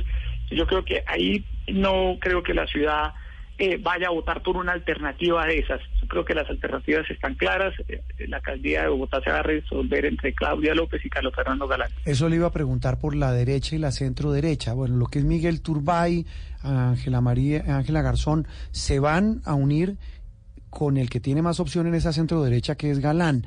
Y la pregunta del millón, eh, Yesid, ¿le ve opción a Galán para pelearle la candidatura, la, la alcaldía a Claudia López? Se lo digo porque muchos sectores aseguran que está cantado pues que Claudia López va a ser la alcaldesa. ¿Lo ve tan así? alguna- claro, o sea, sin duda alguna Claudia López, por lo que muestran las encuestas, es la favorita. pero viene descendiendo en las encuestas. Una, eh, no, no lo digo por Claudia López, sino en general una de las principales desventajas, paradójicamente, de los candidatos a cualquier cargo de elección popular es empezar punteando en las encuestas de manera tan prematura, porque luego lo que viene es una caída. Y eso fue lo que pasó con Claudia López. Ella arrancó en las encuestas a comienzos de este año muy arriba, virtualmente casi que convertida en la alcaldesa de la ciudad, pero uno viene viendo, Juan Roberto, las últimas encuestas donde Carlos Fernando Galán viene en aumento, eh, Claudia López viene descendiendo de manera eh, paulatina, se ve esa tendencia y yo creo que a partir de las inscripciones de las candidaturas, que es el 27 de este mes, y ahí en adelante oficialmente empieza la campaña por la alcaldía de Bogotá, empieza la publicidad, empieza realmente los debates, los candidatos a mostrarse, se destapan las cartas de las figuras de ellas a los consejos municipales, pero lo que ha sido este primer trimestre de algunas encuestas muestran a una Claudia López líder, pero que viene descendiendo y muestran a un Carlos Fernando Localar en el segundo lugar con posibilidad de ascenso. Lo que es la candidatura de Miguel Uribe y la candidatura de Ángela Garzón, que representan eh, unos sectores más de derecha, pues es un voto muy importante que hay que ver, Juan, qué va a ocurrir con ellos a medida que esto se empiece a decantar si van a mantener esta candidatura o si van a terminar adheriendo a Carlos Fernando Galán. Yesid, en Bogotá hemos visto una tendencia de que prácticamente cada nuevo gobierno que llega a la ciudad eh, echa por tierra mucho de lo que hizo el anterior y trata de volver a direccionar, digamos, las políticas eh, de ciudad. ¿Con cuál cree usted, con cuál candidato que está dentro pues, de este ramillete, cree usted que pudiese haber una mayor continuidad de los proyectos eh, que ha ya impulsado el alcalde Peñalosa? Sin duda alguna, por lo que hemos escuchado eh, en, esta ocasión, tanto Claudia López como Carlos Fernando Galán, por lo menos en el proyecto más importante que tiene en estos momentos Bogotá, que es el metro, han garantizado la continuidad eh, y han dicho públicamente ambos de construir sobre lo construido y de corregir lo que ellos consideran que pues eh, se debe mejorar. Ambos candidatos que son los que puntean las encuestas han dicho eso, eso sin descartar obviamente a Miguel Uribe que ha dicho que continuará todos los proyectos con los que viene avanzando la ciudad. Eh, yo creo que el próximo alcalde de Bogotá va a tener un panorama eh, muy favorable en cuanto a obras públicas se refiere. Va a encontrar un paquete de infraestructura sin antecedentes en la historia de Bogotá. Se habla de una inversión pública de más de 40 billones de pesos de más de 2.500 obras en ejecución, de contratos empezando, de contratos ya en ejecución, que va a tener que seguir ejecutando porque van a servir para el progreso de la ciudad. Yo veo muy difícil que el próximo alcalde de Bogotá llegue a destruir lo que se ha construido en estos últimos años y veo la posibilidad de que la ciudad pues siga adelante. Los gremios de Bogotá, los empresarios han dicho que es muy importante que el próximo alcalde o alcaldesa de la ciudad continúe con todas las obras que va a encontrar en plena ejecución porque contribuyen al desarrollo de la ciudad. Luego de años y años, Juan Roberto, de parálisis de obras, de corrupción, de alcaldes destituidos, de alcaldes presos, de toda clase de inconvenientes que vivió la ciudad en los últimos 12 años. Mm, mire, una pregunta final, Yesid. Pues usted, repito, es uno de los periodistas que más conoce Bogotá, de los más independientes y de los más serios. Hoy gerencia eh, el canal Capital y todo su sistema informativo, que hay que decirlo, es un canal oficial de la alcaldía de Bogotá. Pero eso no le quita para hacerle la siguiente pregunta, y es que hemos visto una publicidad en las últimas semanas en los canales de televisión, incluyendo Caracol, en las que se ve que todo eso que usted cuenta, el río de obras que está dejando contratadas y en marcha el alcalde Enrique Peñalosa. Impopulares pero eficientes. Que no es el más popular. Le iba a preguntar por ese eslogan. ¿Usted cómo ve ese eslogan? Impopulares pero eficientes. Juan, hoy en día es muy difícil que cualquier alcalde o cualquier presidente logre comunicar de manera eficiente sus logros de gobierno a una ciudadanía que está expuesta a mensajes en redes sociales que tergiversan la realidad, a toda clase de publicidad. Hoy hay en día una sobreinformación y una saturación de información, de mensajes noticiosos, de publicidad, de redes sociales, que hace que un gobernante eh, le cueste trabajo llegarle a un ciudadano y explicarle qué está haciendo, y más si sus mensajes son permanentemente manipulados, tergiversados y adulterados por la oposición.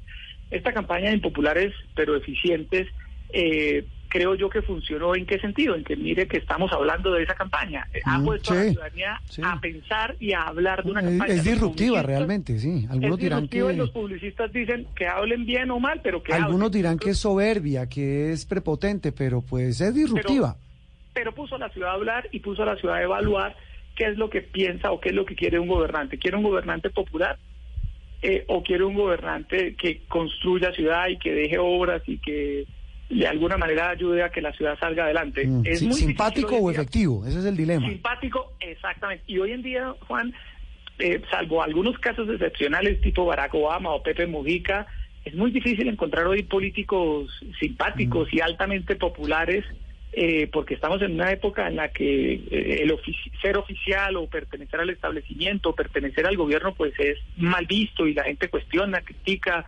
Difícilmente van a aplaudir a un político en Colombia porque haga las cosas bien, sea por descontado que las tiene que hacer bien. Entonces, yo creo que la campaña tuvo su impacto, ha puesto a la ciudadanía a hablar y a pensar lo que usted dice, Juan. ¿Se busca a alguien que sea simpático o alguien que cumpla con su trabajo? Pues muy bien, don Jessy Lancheros, eh, gerente de Canal Capital, director del servicio informativo de Canal Capital. Un abrazo, gracias. Gracias, Juan Roberto. Un saludo a toda su audiencia. Hombre que conoce la ciudad de Bogotá como es, e impopulares pero eficientes. Impopulares pero eficientes. Mm, A mí me suena un poco prepotente, lo digo con, con respeto. Pero pues sí, tiene razón Jessy, los pus- puso a hablar. a- Sí. a Bien o mal, que parece bien o que mal, bien pero que hecha la campaña, sí. ¿A usted le gusta? Me parece que está bien hecha. Pero mire que tiene lógica. ¿No le gusta? Re chimba, me parece. ¿Por qué? ¿Cómo? Pues no, porque eso se ha usado en miles de ¿Cómo le países, digo, en Vargas distintos... Vargas Lleras, sí, en, en miles, y- miles de idiomas eso no es nuevo. No, no, yo no estoy hablando que sea novedosa, pero ¿no le parece efectiva?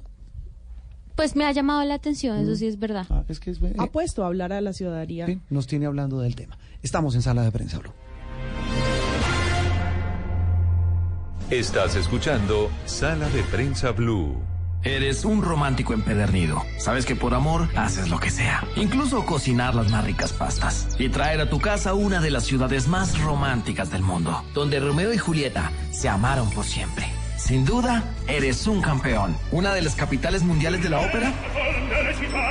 Para ti, nada es imposible. Apuesto a que eso no se lo esperaba. Pastas Verona. Si sabes de amor, sabes de pasta. Trabajamos pensando en usted. Wayne Davis sigue los pasos del biólogo Richard Evan Schultes y nos revela el tesoro natural más diverso y sorprendente. Navega en la gran aventura del año y descubre lo que nos une a nuestra tierra. Caracol Televisión presenta al mundo El Sendero de la Anaconda. Solo en cines. Invita a Blue Radio. Te digo la verdad, nena, no te estoy mintiendo. La noche fue anormal, hubo fuego y sentimiento. No puedo entender qué fue lo que sucedió. Un antes y un después, un adiós que confundió. Supuestamente ayer esto iba a terminar, pero nos sorprendió tanta furia en un instante. No sé tú, pero a mí me mata la necesidad. Razones para decir que lo hagamos una vez más. Como lo hiciste ayer,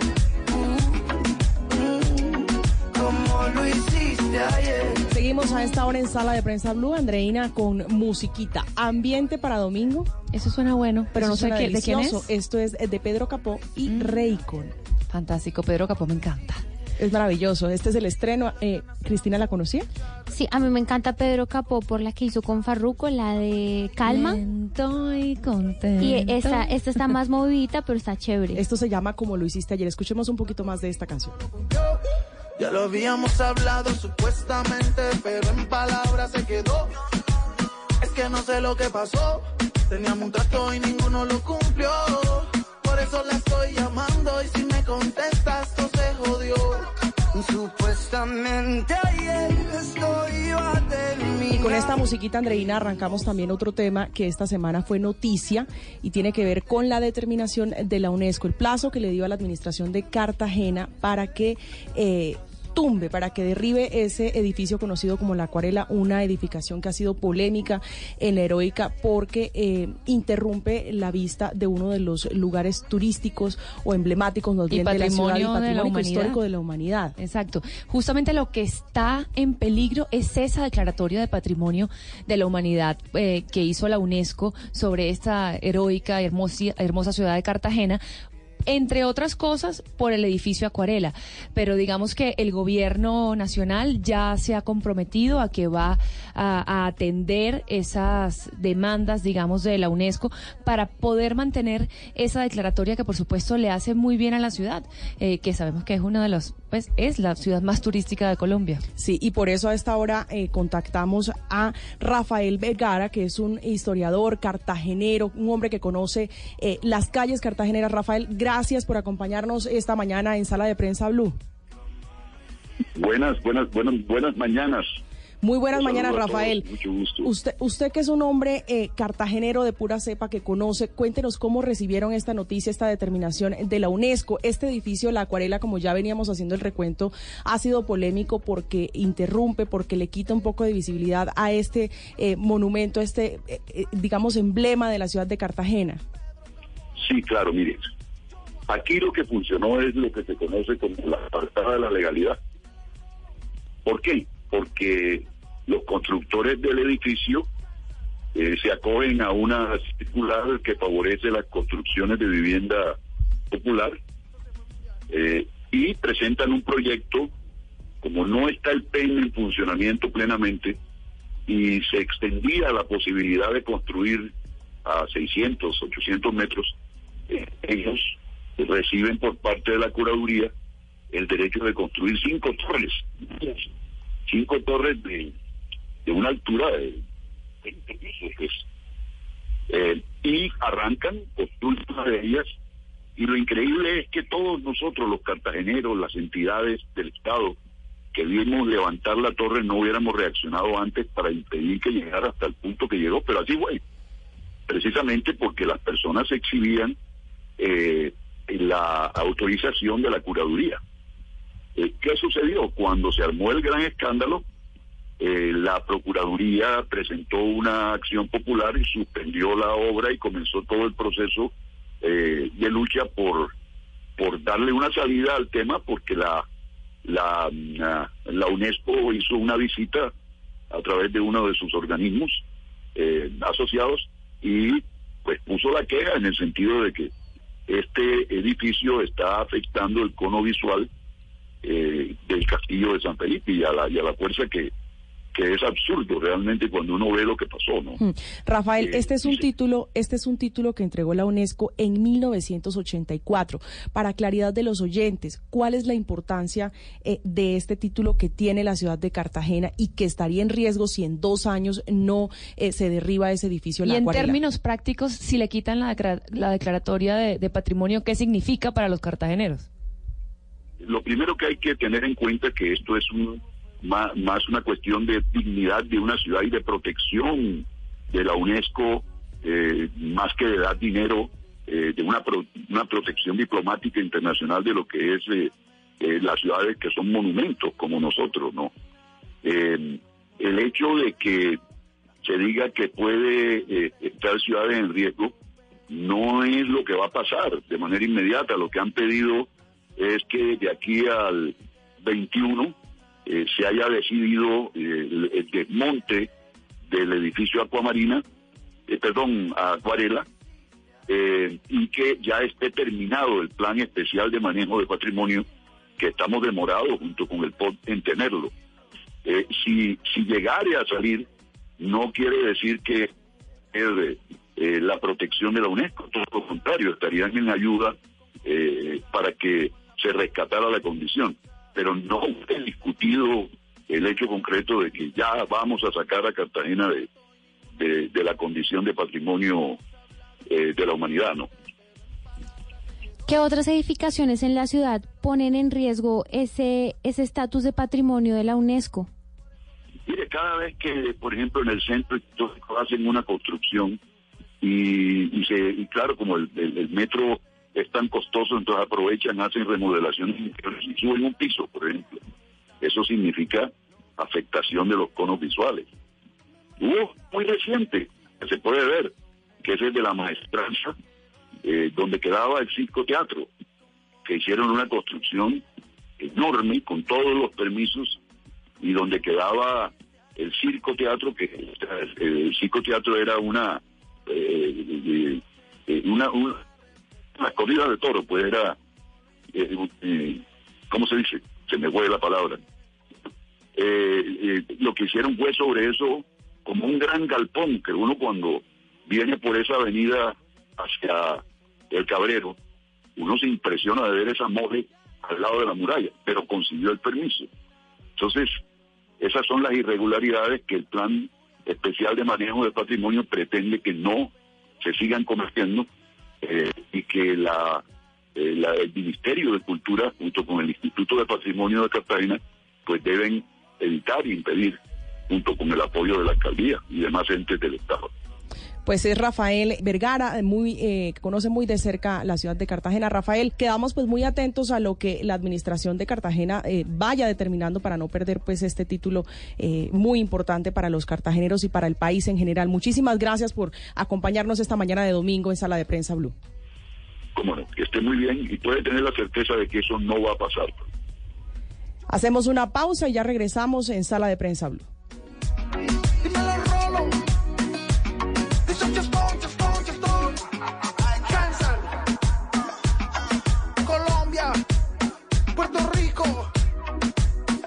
Mundial.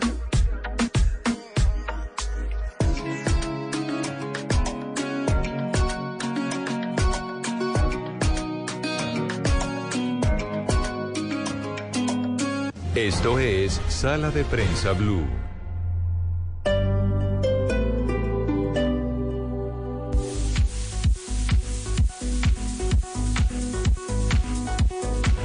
Amigos de Blue Radio, una feliz mañana para todos. Los saludamos desde Centro Mayor, Centro Comercial, y a esta hora de la mañana estamos con Ana María Ávila Pineda, directora de Mercadeo. Ana María, muy buenos días.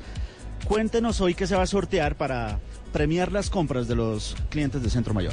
Muy buenos días Andrés y a todos los que nos escuchan. Así es, hoy vamos a premiar las compras de nuestros clientes sorteando un carro Chevrolet Sparklight cero kilómetros para todos aquellos que vinieron, compraron, registraron sus facturas en los puntos de información y participaron en este espectacular sorteo. Así que pilas de nuestras redes sociales, allí publicaremos próximamente el nombre del ganador y adicional a ello tendremos futuros sorteos para que se animen, vengan y compren en el mejor centro comercial de Bogotá. ¿Cómo son las redes de Centro Mayor para que la gente esté pendiente, Ana María?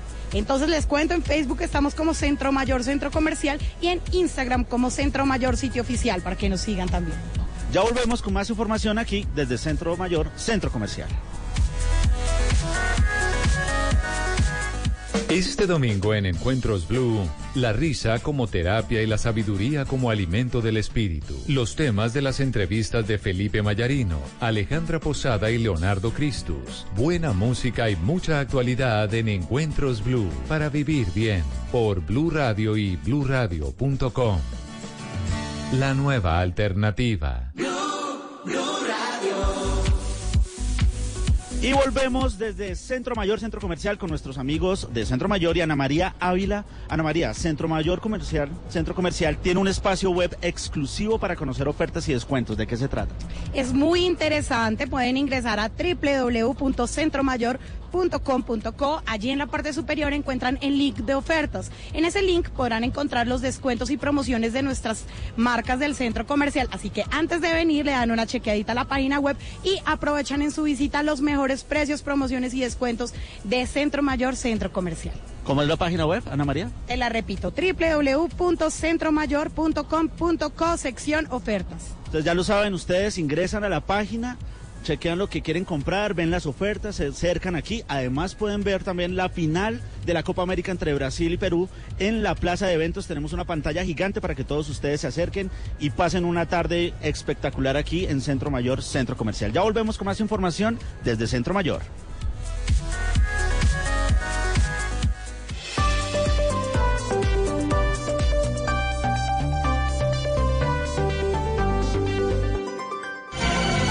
Estás escuchando Blue Radio con el Banco Popular. Siempre se puede.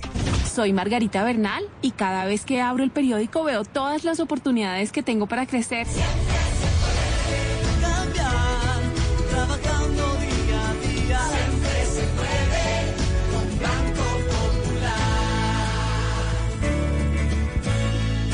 Margarita es cliente del Banco Popular y junto a ella pensamos que si vemos el mundo de forma positiva, sabremos que siempre se puede. Banco Popular, somos Grupo Aval, vigilado Superintendencia Financiera de Colombia.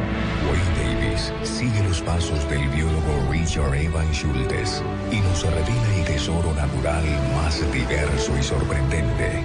Navega en la gran aventura del año y descubre lo que nos une a nuestra tierra. Caracol Televisión presenta al mundo El Sendero de la Anaconda. Solo en cines. Invita a Blue Radio. Esto es Sala de Prensa Blue.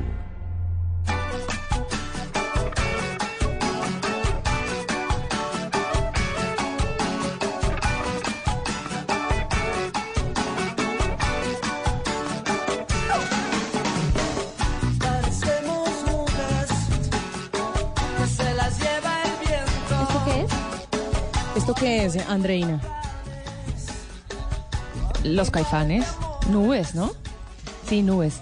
Nubes de caifanes a esta hora en sala de prensa Blue. Retomamos con musiquita. Cristina, ¿usted conocía este exitazo? No conocía ni el grupo, debo reconocer. Hace Es dos que- domingos es que, hablamos de Como caifanes ustedes aquí. podrán saber, Cristina tiene 12 años. Hubo conciertos, ¿cierto?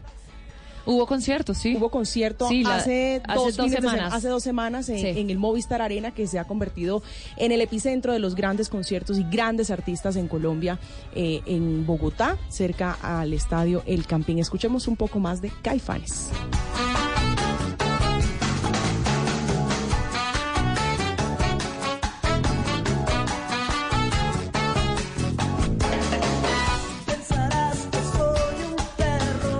Con esta canción eh, eh, le damos eh, la bienvenida a Sala de Prensa Blue a una persona que se ha convertido en la noticia esta semana, Andreina, porque es tal vez el símbolo de, de lo que uno quisiera hacer, viajar. Por supuesto. Y además, eh, también un símbolo de que, la, digamos que la edad está en la mente. Y ella se llama Candy García. Le gusta que le llamen la abuelita mochilera. Tiene 82 años, pero a pesar de sus 82 años, ella se define como una mujer joven.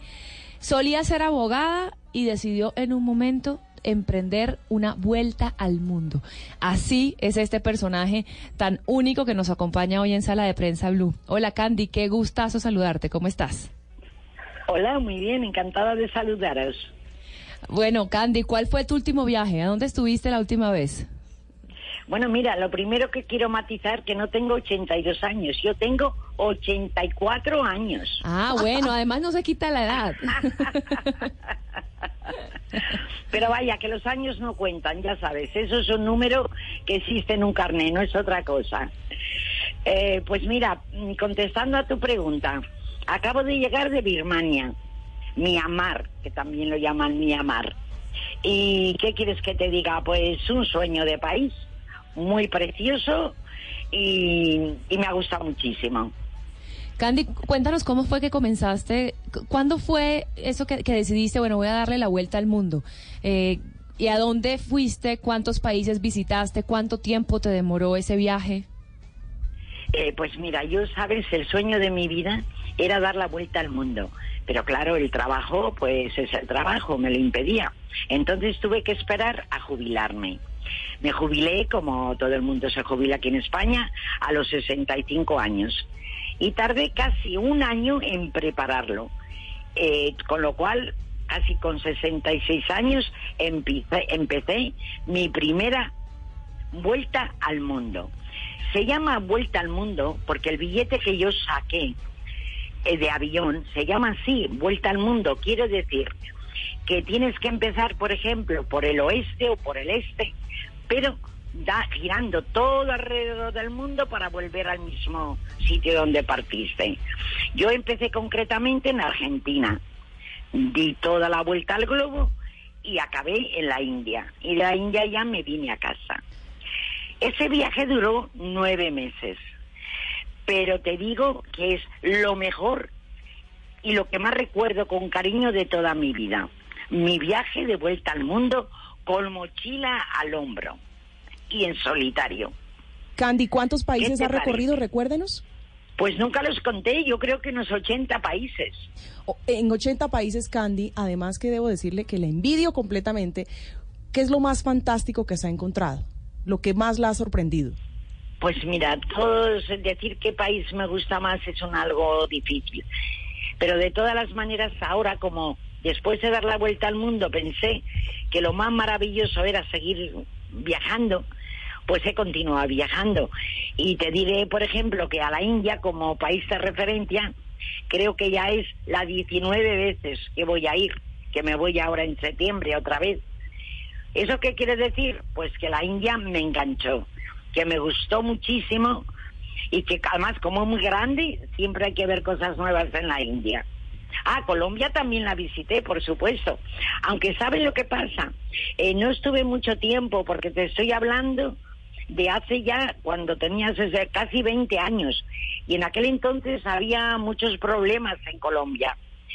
Y no era un país muy seguro. No, pero lo invitamos a que se eche otra pasadita porque las cosas han cambiado. Exactamente. Y ahora tengo unas buenas amigas, incluso una amiga de Colombia vino aquí conmigo para irse a la India. Y estuve con ella en la India, colombiana, maravillosa. Y me hablaba tan bien de vuestro país que tengo un gusanillo dentro que la primera escapada creo que va a ser a Colombia. Creo que es un país que no puedo pasarlo por alto. Candy, ¿qué le dice su familia cuando usted cuando usted dice que se que se devuelve a la India o que va a viajar nueve meses? ¿Qué le, qué le dijeron sus hijos? Mira, hablando de familia, lo mío es fácil. No tengo nada más que a un hijo que ya tiene cuarenta y tantos años, con lo cual ya es mayor y puede hacer lo que quiera. Pero él, ¿qué le pájaro. dice? ¿Él, la de- él, él no, le, no, le, Hombre, ¿No le preocupa que usted se vaya solita? asustaba. Al principio tenía que mandarle siempre noticias, dónde llegaba, etcétera. Ahora, cuando estoy aquí más de un mes, me dice, pero bueno, ¿qué haces aquí tanto tiempo que no te vas? O sea que ya está habituado a eso. Y en mi mochila, mi niña, llevo lo elemental, porque uno de los fallos de los mochileros es que meten cantidad de cosas en su mochila. Y la mochila nunca tiene que pasar del 10% del peso de las personas. Yo peso 50 kilos, pues no puede pasar de 5 kilos mi mochila. Hay que llevar lo elemental, porque por la noche la ropa que te has puesto la lavas y al día siguiente te la pones limpia, pero es la misma ropa. No tienes que llevar doble ropa o doble de todo. ¿Tú me entiendes? Claro, Se Candy. puede viajar sin nada.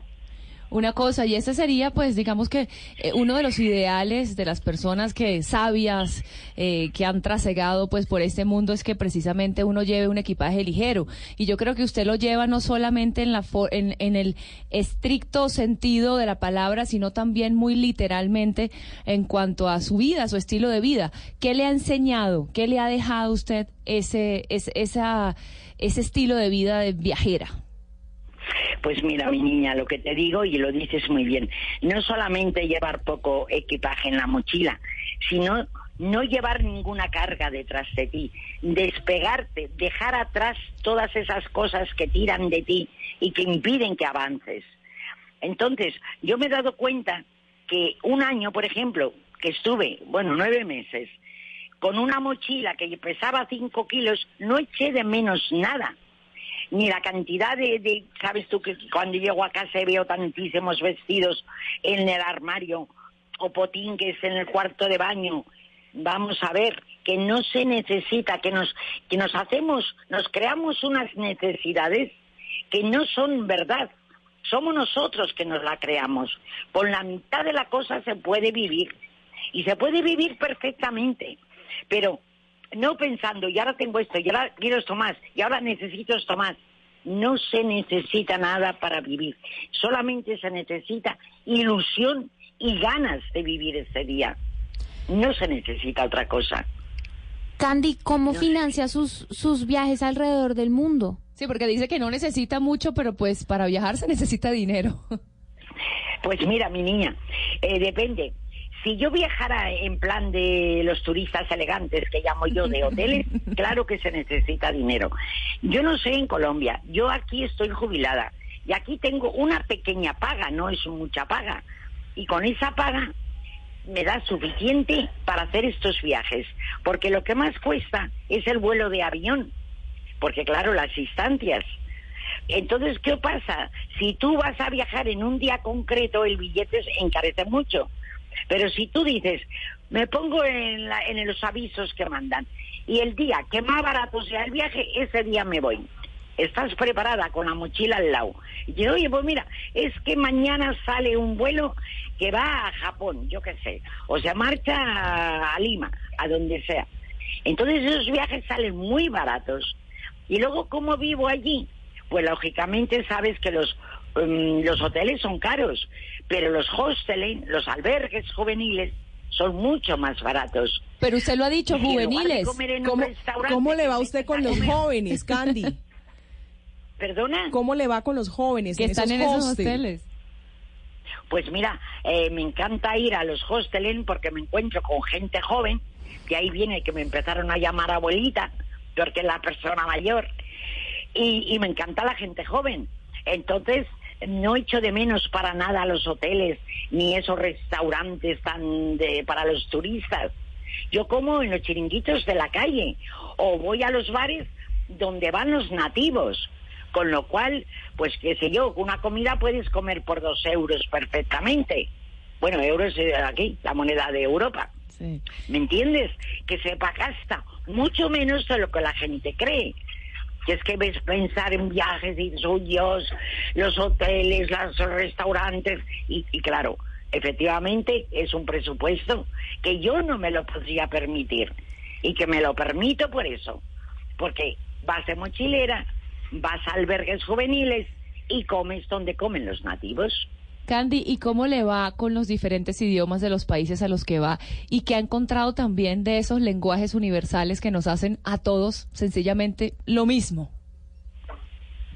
Pues mira, mm, yo te digo una cosa, tenemos la suerte, vosotros y yo que vivo en España, de que el español es un idioma muy hablado en el mundo.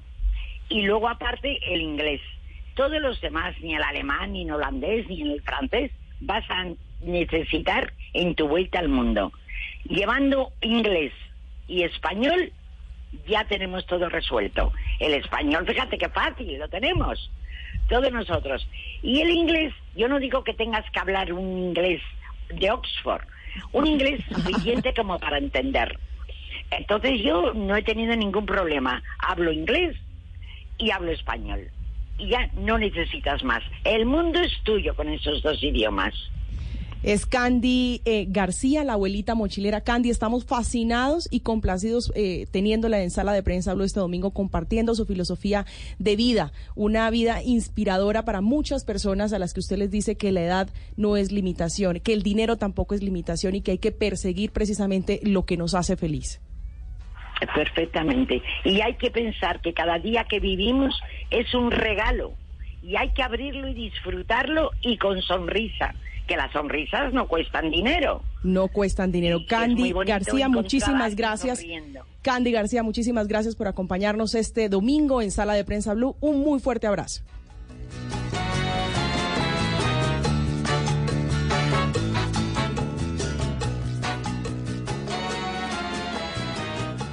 Esto es Sala de Prensa Blue.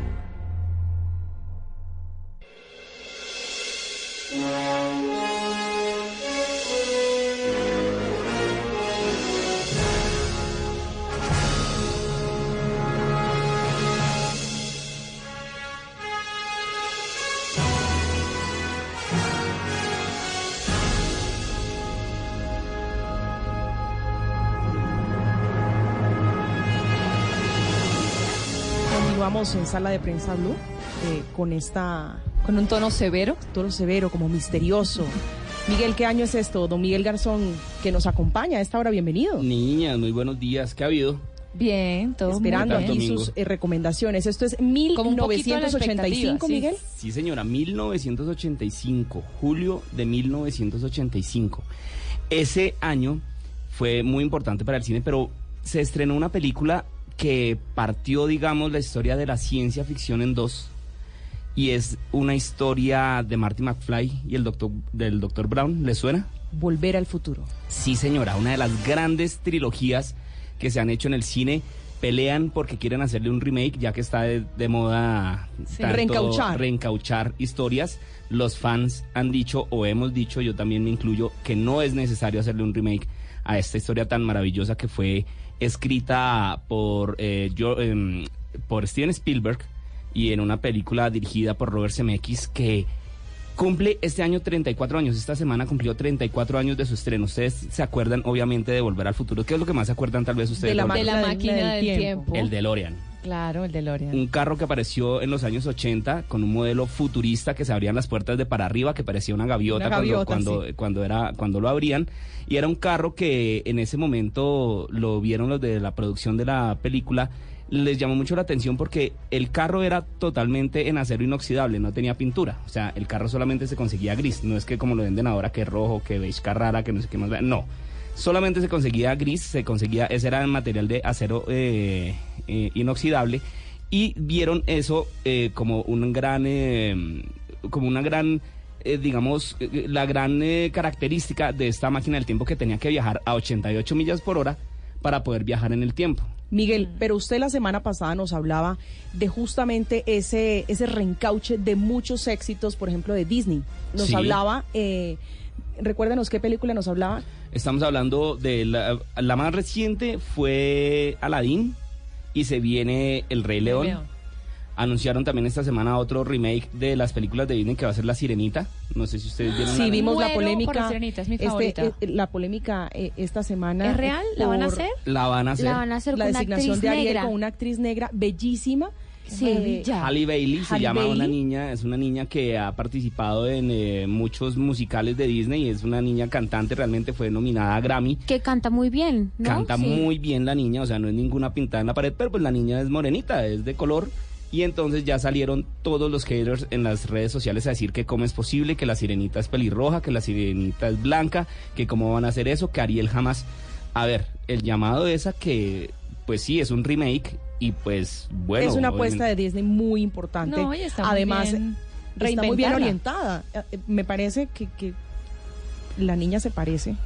Oigan, pero hablando de volver al futuro de nuevo, había muchas cosas que por supuesto el DeLorean no se hizo, no se hizo realidad nunca todavía, no, No, se ha hecho realidad. Pero se ve- veíamos, por ejemplo, las, las gafas estas, los lentes inteligentes Sí. y eso sí sí lo tenemos. O sea, sí, ya está el, eh, las gafas de Google, em, las los televisores de pantalla plana también. televisores de pantalla plana, las videollamadas, Ah, también. las claro. videollamadas también eh, volver al futuro, digamos. Las que- zapatillas, ¿por qué dicen las zapatillas? No me acuerdo de las ¿Ustedes se zapatillas. acuerdan de unos tenis Nike que se ponía claro, Marty McFly Marty en, McFly. en- en, eh, Volver al Futuro 2 que se las ponía y las, los tenis se ajustaban solitos? Sí. Ajá. Pues esos tenis... ¿Eso existe? Pues existen para ¿Dónde? los que, pues obviamente existe el modelo de esos tenis, se consiguen, son carísimos, cuestan como 300 dólares, Ok.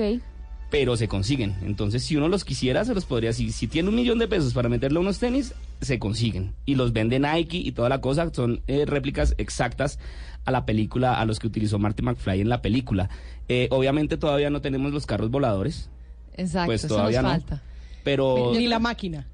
Pero, exacto, pero mm, eh, eh, la tecnología 3D que hablaban ellos eh, en, en la segunda, que es la en la que va al futuro, que va a 2015, que precisamente hace cuatro años que fue en 2015, eh, se celebró en noviembre el día en el que el DeLorean a- aterriza eh, en Hill Valley, que es el pueblo de, California, y todo el mundo, esa fecha, me acuerdo que todo el mundo estaba expectante a ver en dónde iba a caer el DeLorean, porque era la fecha de Volver al Futuro. Eh, es una película, una trilogía que algunos dicen que la tercera no fue tan buena porque la tercera ya es en el, en el viejo oeste que querían hacer una película de vaqueros Steven Spielberg y pues la hizo con, con Volver al Futuro. La segunda para mí es la mejor de la trilogía, pero es una historia muy bonita, es una historia fantástica en el que un Michael J. Fox que era el teen idol de la época, que era Claro. el, el- el actor adolescente, eh, churro para las niñas, un tipo gomelito que vivía en un pueblo que tenía una persona que se la montaba, que era Biff Tannen. Eh, era una historia que se ambientó en ese momento en los ochentas, pero mire cómo tras- traspasa las generaciones. Sí, sí. Uno la ve 100%. y, y- y la entiende perfecta. ¿no? Eh, por ejemplo, recuerdo mucho que en, eh, en la Volver al Futuro 2 hay un un sitio que es eh, como dedicado a la, a, a- a la memorabilia, a toda esta nostalgia, y tenían una maquinita que ustedes se acuerdan la de que uno le disparaba a los vaqueros Por con la supuesto, con la pistolita? Sí. que entonces Marty McFly llega y dice pa, pa, pa, y los mata a todos y dice, uy, no, si esto es una berraquera y unos niños que lo están mirando y dicen, no, que es esa vaina tan vieja, eso ya no se usa, eso ya no se, ya no, eso es muy viejo.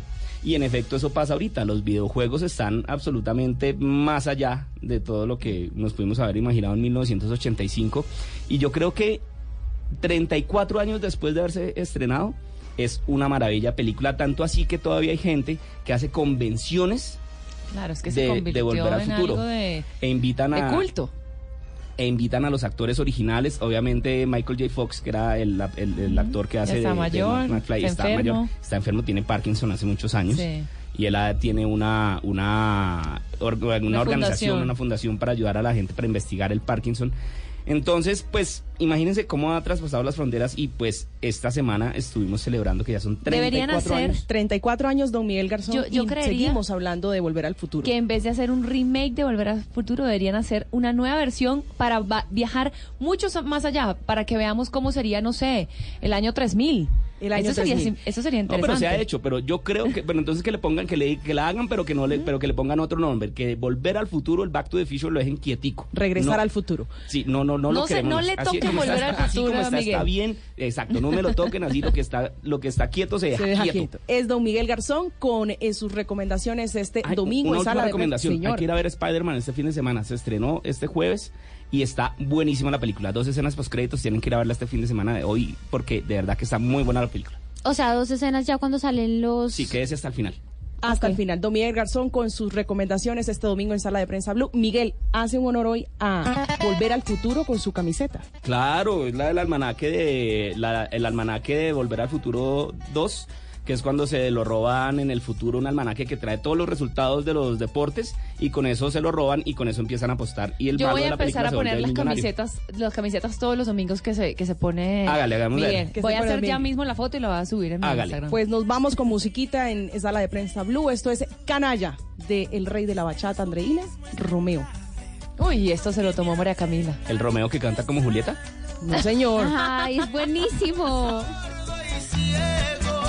sabiendo me puede ir mejor. Cuidadito y te crees que eres muy sabia. Amor no quita conocimiento, yo sé bien quién eres tú. Mira,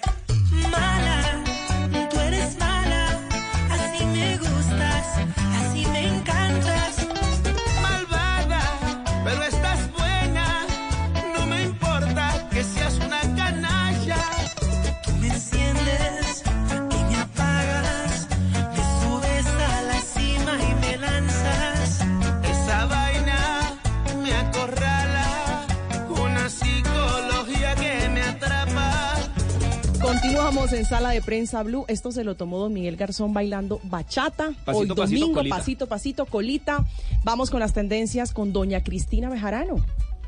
Bueno, les traigo eh, la razón por la que YouTube ahorita está en problemas.